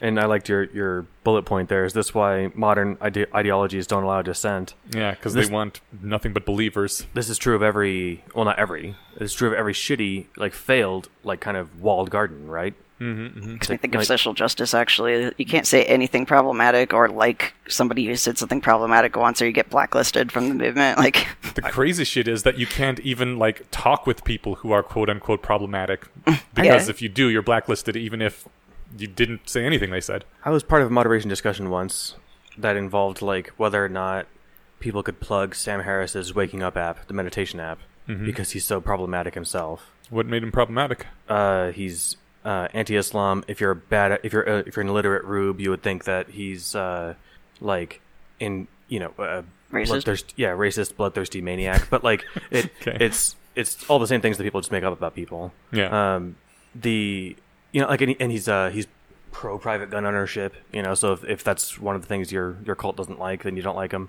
Okay. But what was funny is this like I eventually just brought this down to you know, and then of course he's been on the Joe Rogan Experience a few times, and he's super oh, so problematic. just by association. Right, just by association. That's what that's one of the things I really liked because I was asking somebody in during the discussion. I'm like, look, if I was, I was like, okay, so first off, it sounds like you're kind of proposing like a banned books list, which is okay. But if if we're going to do it by association, it seems like it'd just be shorter to have a, an approved books list. Mm-hmm. Because like, let's be real, if I Google long term or long form interview Neil deGrasse Tyson, he's been on the Joe Rogan Experience like four times. Cool. and it's the only place where he shoots the shit with some moron for four hours asking you know science questions. And if, if you love that sort, sort of stuff which many people do that's where you're going to find yourself. And so uh, this came up because oh yeah no dissent right? Yeah. Uh, it, it's just like no it has to be a black and white because reasons? Yeah. yeah. Even when they're wrong and very apparently wrong about something, you can't say, "Hey guys, we're wrong about this thing, and we should maybe switch course, c- correct on this one thing because it sucks to keep being wrong and hurting people about this." If you raise your voice for that, do you get kicked out? yeah you it, you're you're challenging the the accepted tribal wisdom Yeah, right yeah. and to the tribe's mentality like most of the time people do that they're trying to you know they're actually trying to hurt us which is probably true maybe you know it, from the from the from the tribe's point of view not the tribe members the tribe itself Okay, right okay. uh, so but it's like no actually this time it actually is a course correction that will get you closer to where you want to actually go Mm-hmm. but they're just so used to rejecting any and all uh, suggestions that they can't take even good advice Yeah. it's not a good recipe for success And last thing I pulled is when you know what you're trying to do and why, you'll know whether you're getting it done or not, and whether a group is helping you or hindering you. It kind of brings together this whole all these things he's been saying about cults and how to avoid cults and don't be cults, and also saying, and you know, just because an idea is weird or unusual or you haven't heard it before doesn't necessarily mean it's a cult. So like avoid cults, don't be cults, and also look at the actual freaking ideas when someone presents an idea. Yeah, and another line that was really good as a summary was if you really genuinely can't figure out whether a group is a cult, then you'll just have to choose under conditions of uncertainty. Mm-hmm. That's what decision theory is all about. Mm-hmm. Which actually, I wish I'd seen this, you know, when I was originally like getting into LessWrong, and it probably would have assuaged my doubts. Like even that line Yeah. would have kind of broken me out of that way of thinking. Anyway, There was a thing I wanted to bring up on the previous post, so maybe I'll edit this backwards in time a little bit. I forgot to Okay. say it. Um, the interesting thing about that post is that there's not all that much to it. It's just a personal anecdote that, you know, was fun to talk about. But I think it kind of highlights why I like reading all the LessWrong posts rather than just the curated ones because this was a process he was going through. He was just writing things every day to try to get the, all the material he needed to to write his you know final magnum opus. And some days it was just like, you know, here's a personal life anecdote. Uh, this is what came to me. It turns out, okay, this this doesn't really advance uh, my core ideas, so it's going to be edited out, edited out of the final product. But nonetheless, it was neat to have that blog and that insight of the writing process as it's going along. So I liked that about it. Yeah, I find this it more mirrors my own process of thinking where I'll go off on tangents, but like but you can see the chain of causality going back and you can see how it eventually led to the formation of certain new ideas or discoveries. Uh, Yeah. and I, I think that's cool. Absolutely. Well, for next time, our three LessWrong posts, because one of them is super short, is My Strange Beliefs, Posting on Politics, and The Two Party Swindle. All right. Cool. And I think it's my turn to thank a patron, isn't it? I believe so. Alrighty. Well, our special patron that we are thanking this week is Mitchell? Michael? Mikkel, I, Mikal? Yeah, it's hard, it's hard to say. I- I'm, I'm going to go with the foreign one because that covers my best, bases the best. Mikal Inti. And I'm not sure if Inti is a name or. It's a name of Aztec origin, so maybe Mexican or something. Okay. Well, Mikal Inti. Thank you for your support. You have helped us to form the Bayesian Conspiracy Labor Union, where we will uh, take down our bosses and give more money to us. Is that how this works? Yeah, you joined our cult. We appreciate it. Neat. No, you're great. Ooh, we, are we really labor appreciate unions you and your cults? support. Our what? Our labor unions cults? They can be. Everything can. The thing is, everything can be, right? Ah, that's a good point. Yeah. Thank you. We will have your name in our cult ranks forever, and uh, there's no escaping. So there. Thanks again. You help us All right. convert others. Yes. One of us. One of us. All right. Thank you, everybody. we will see you in two weeks. See ya. Bye bye.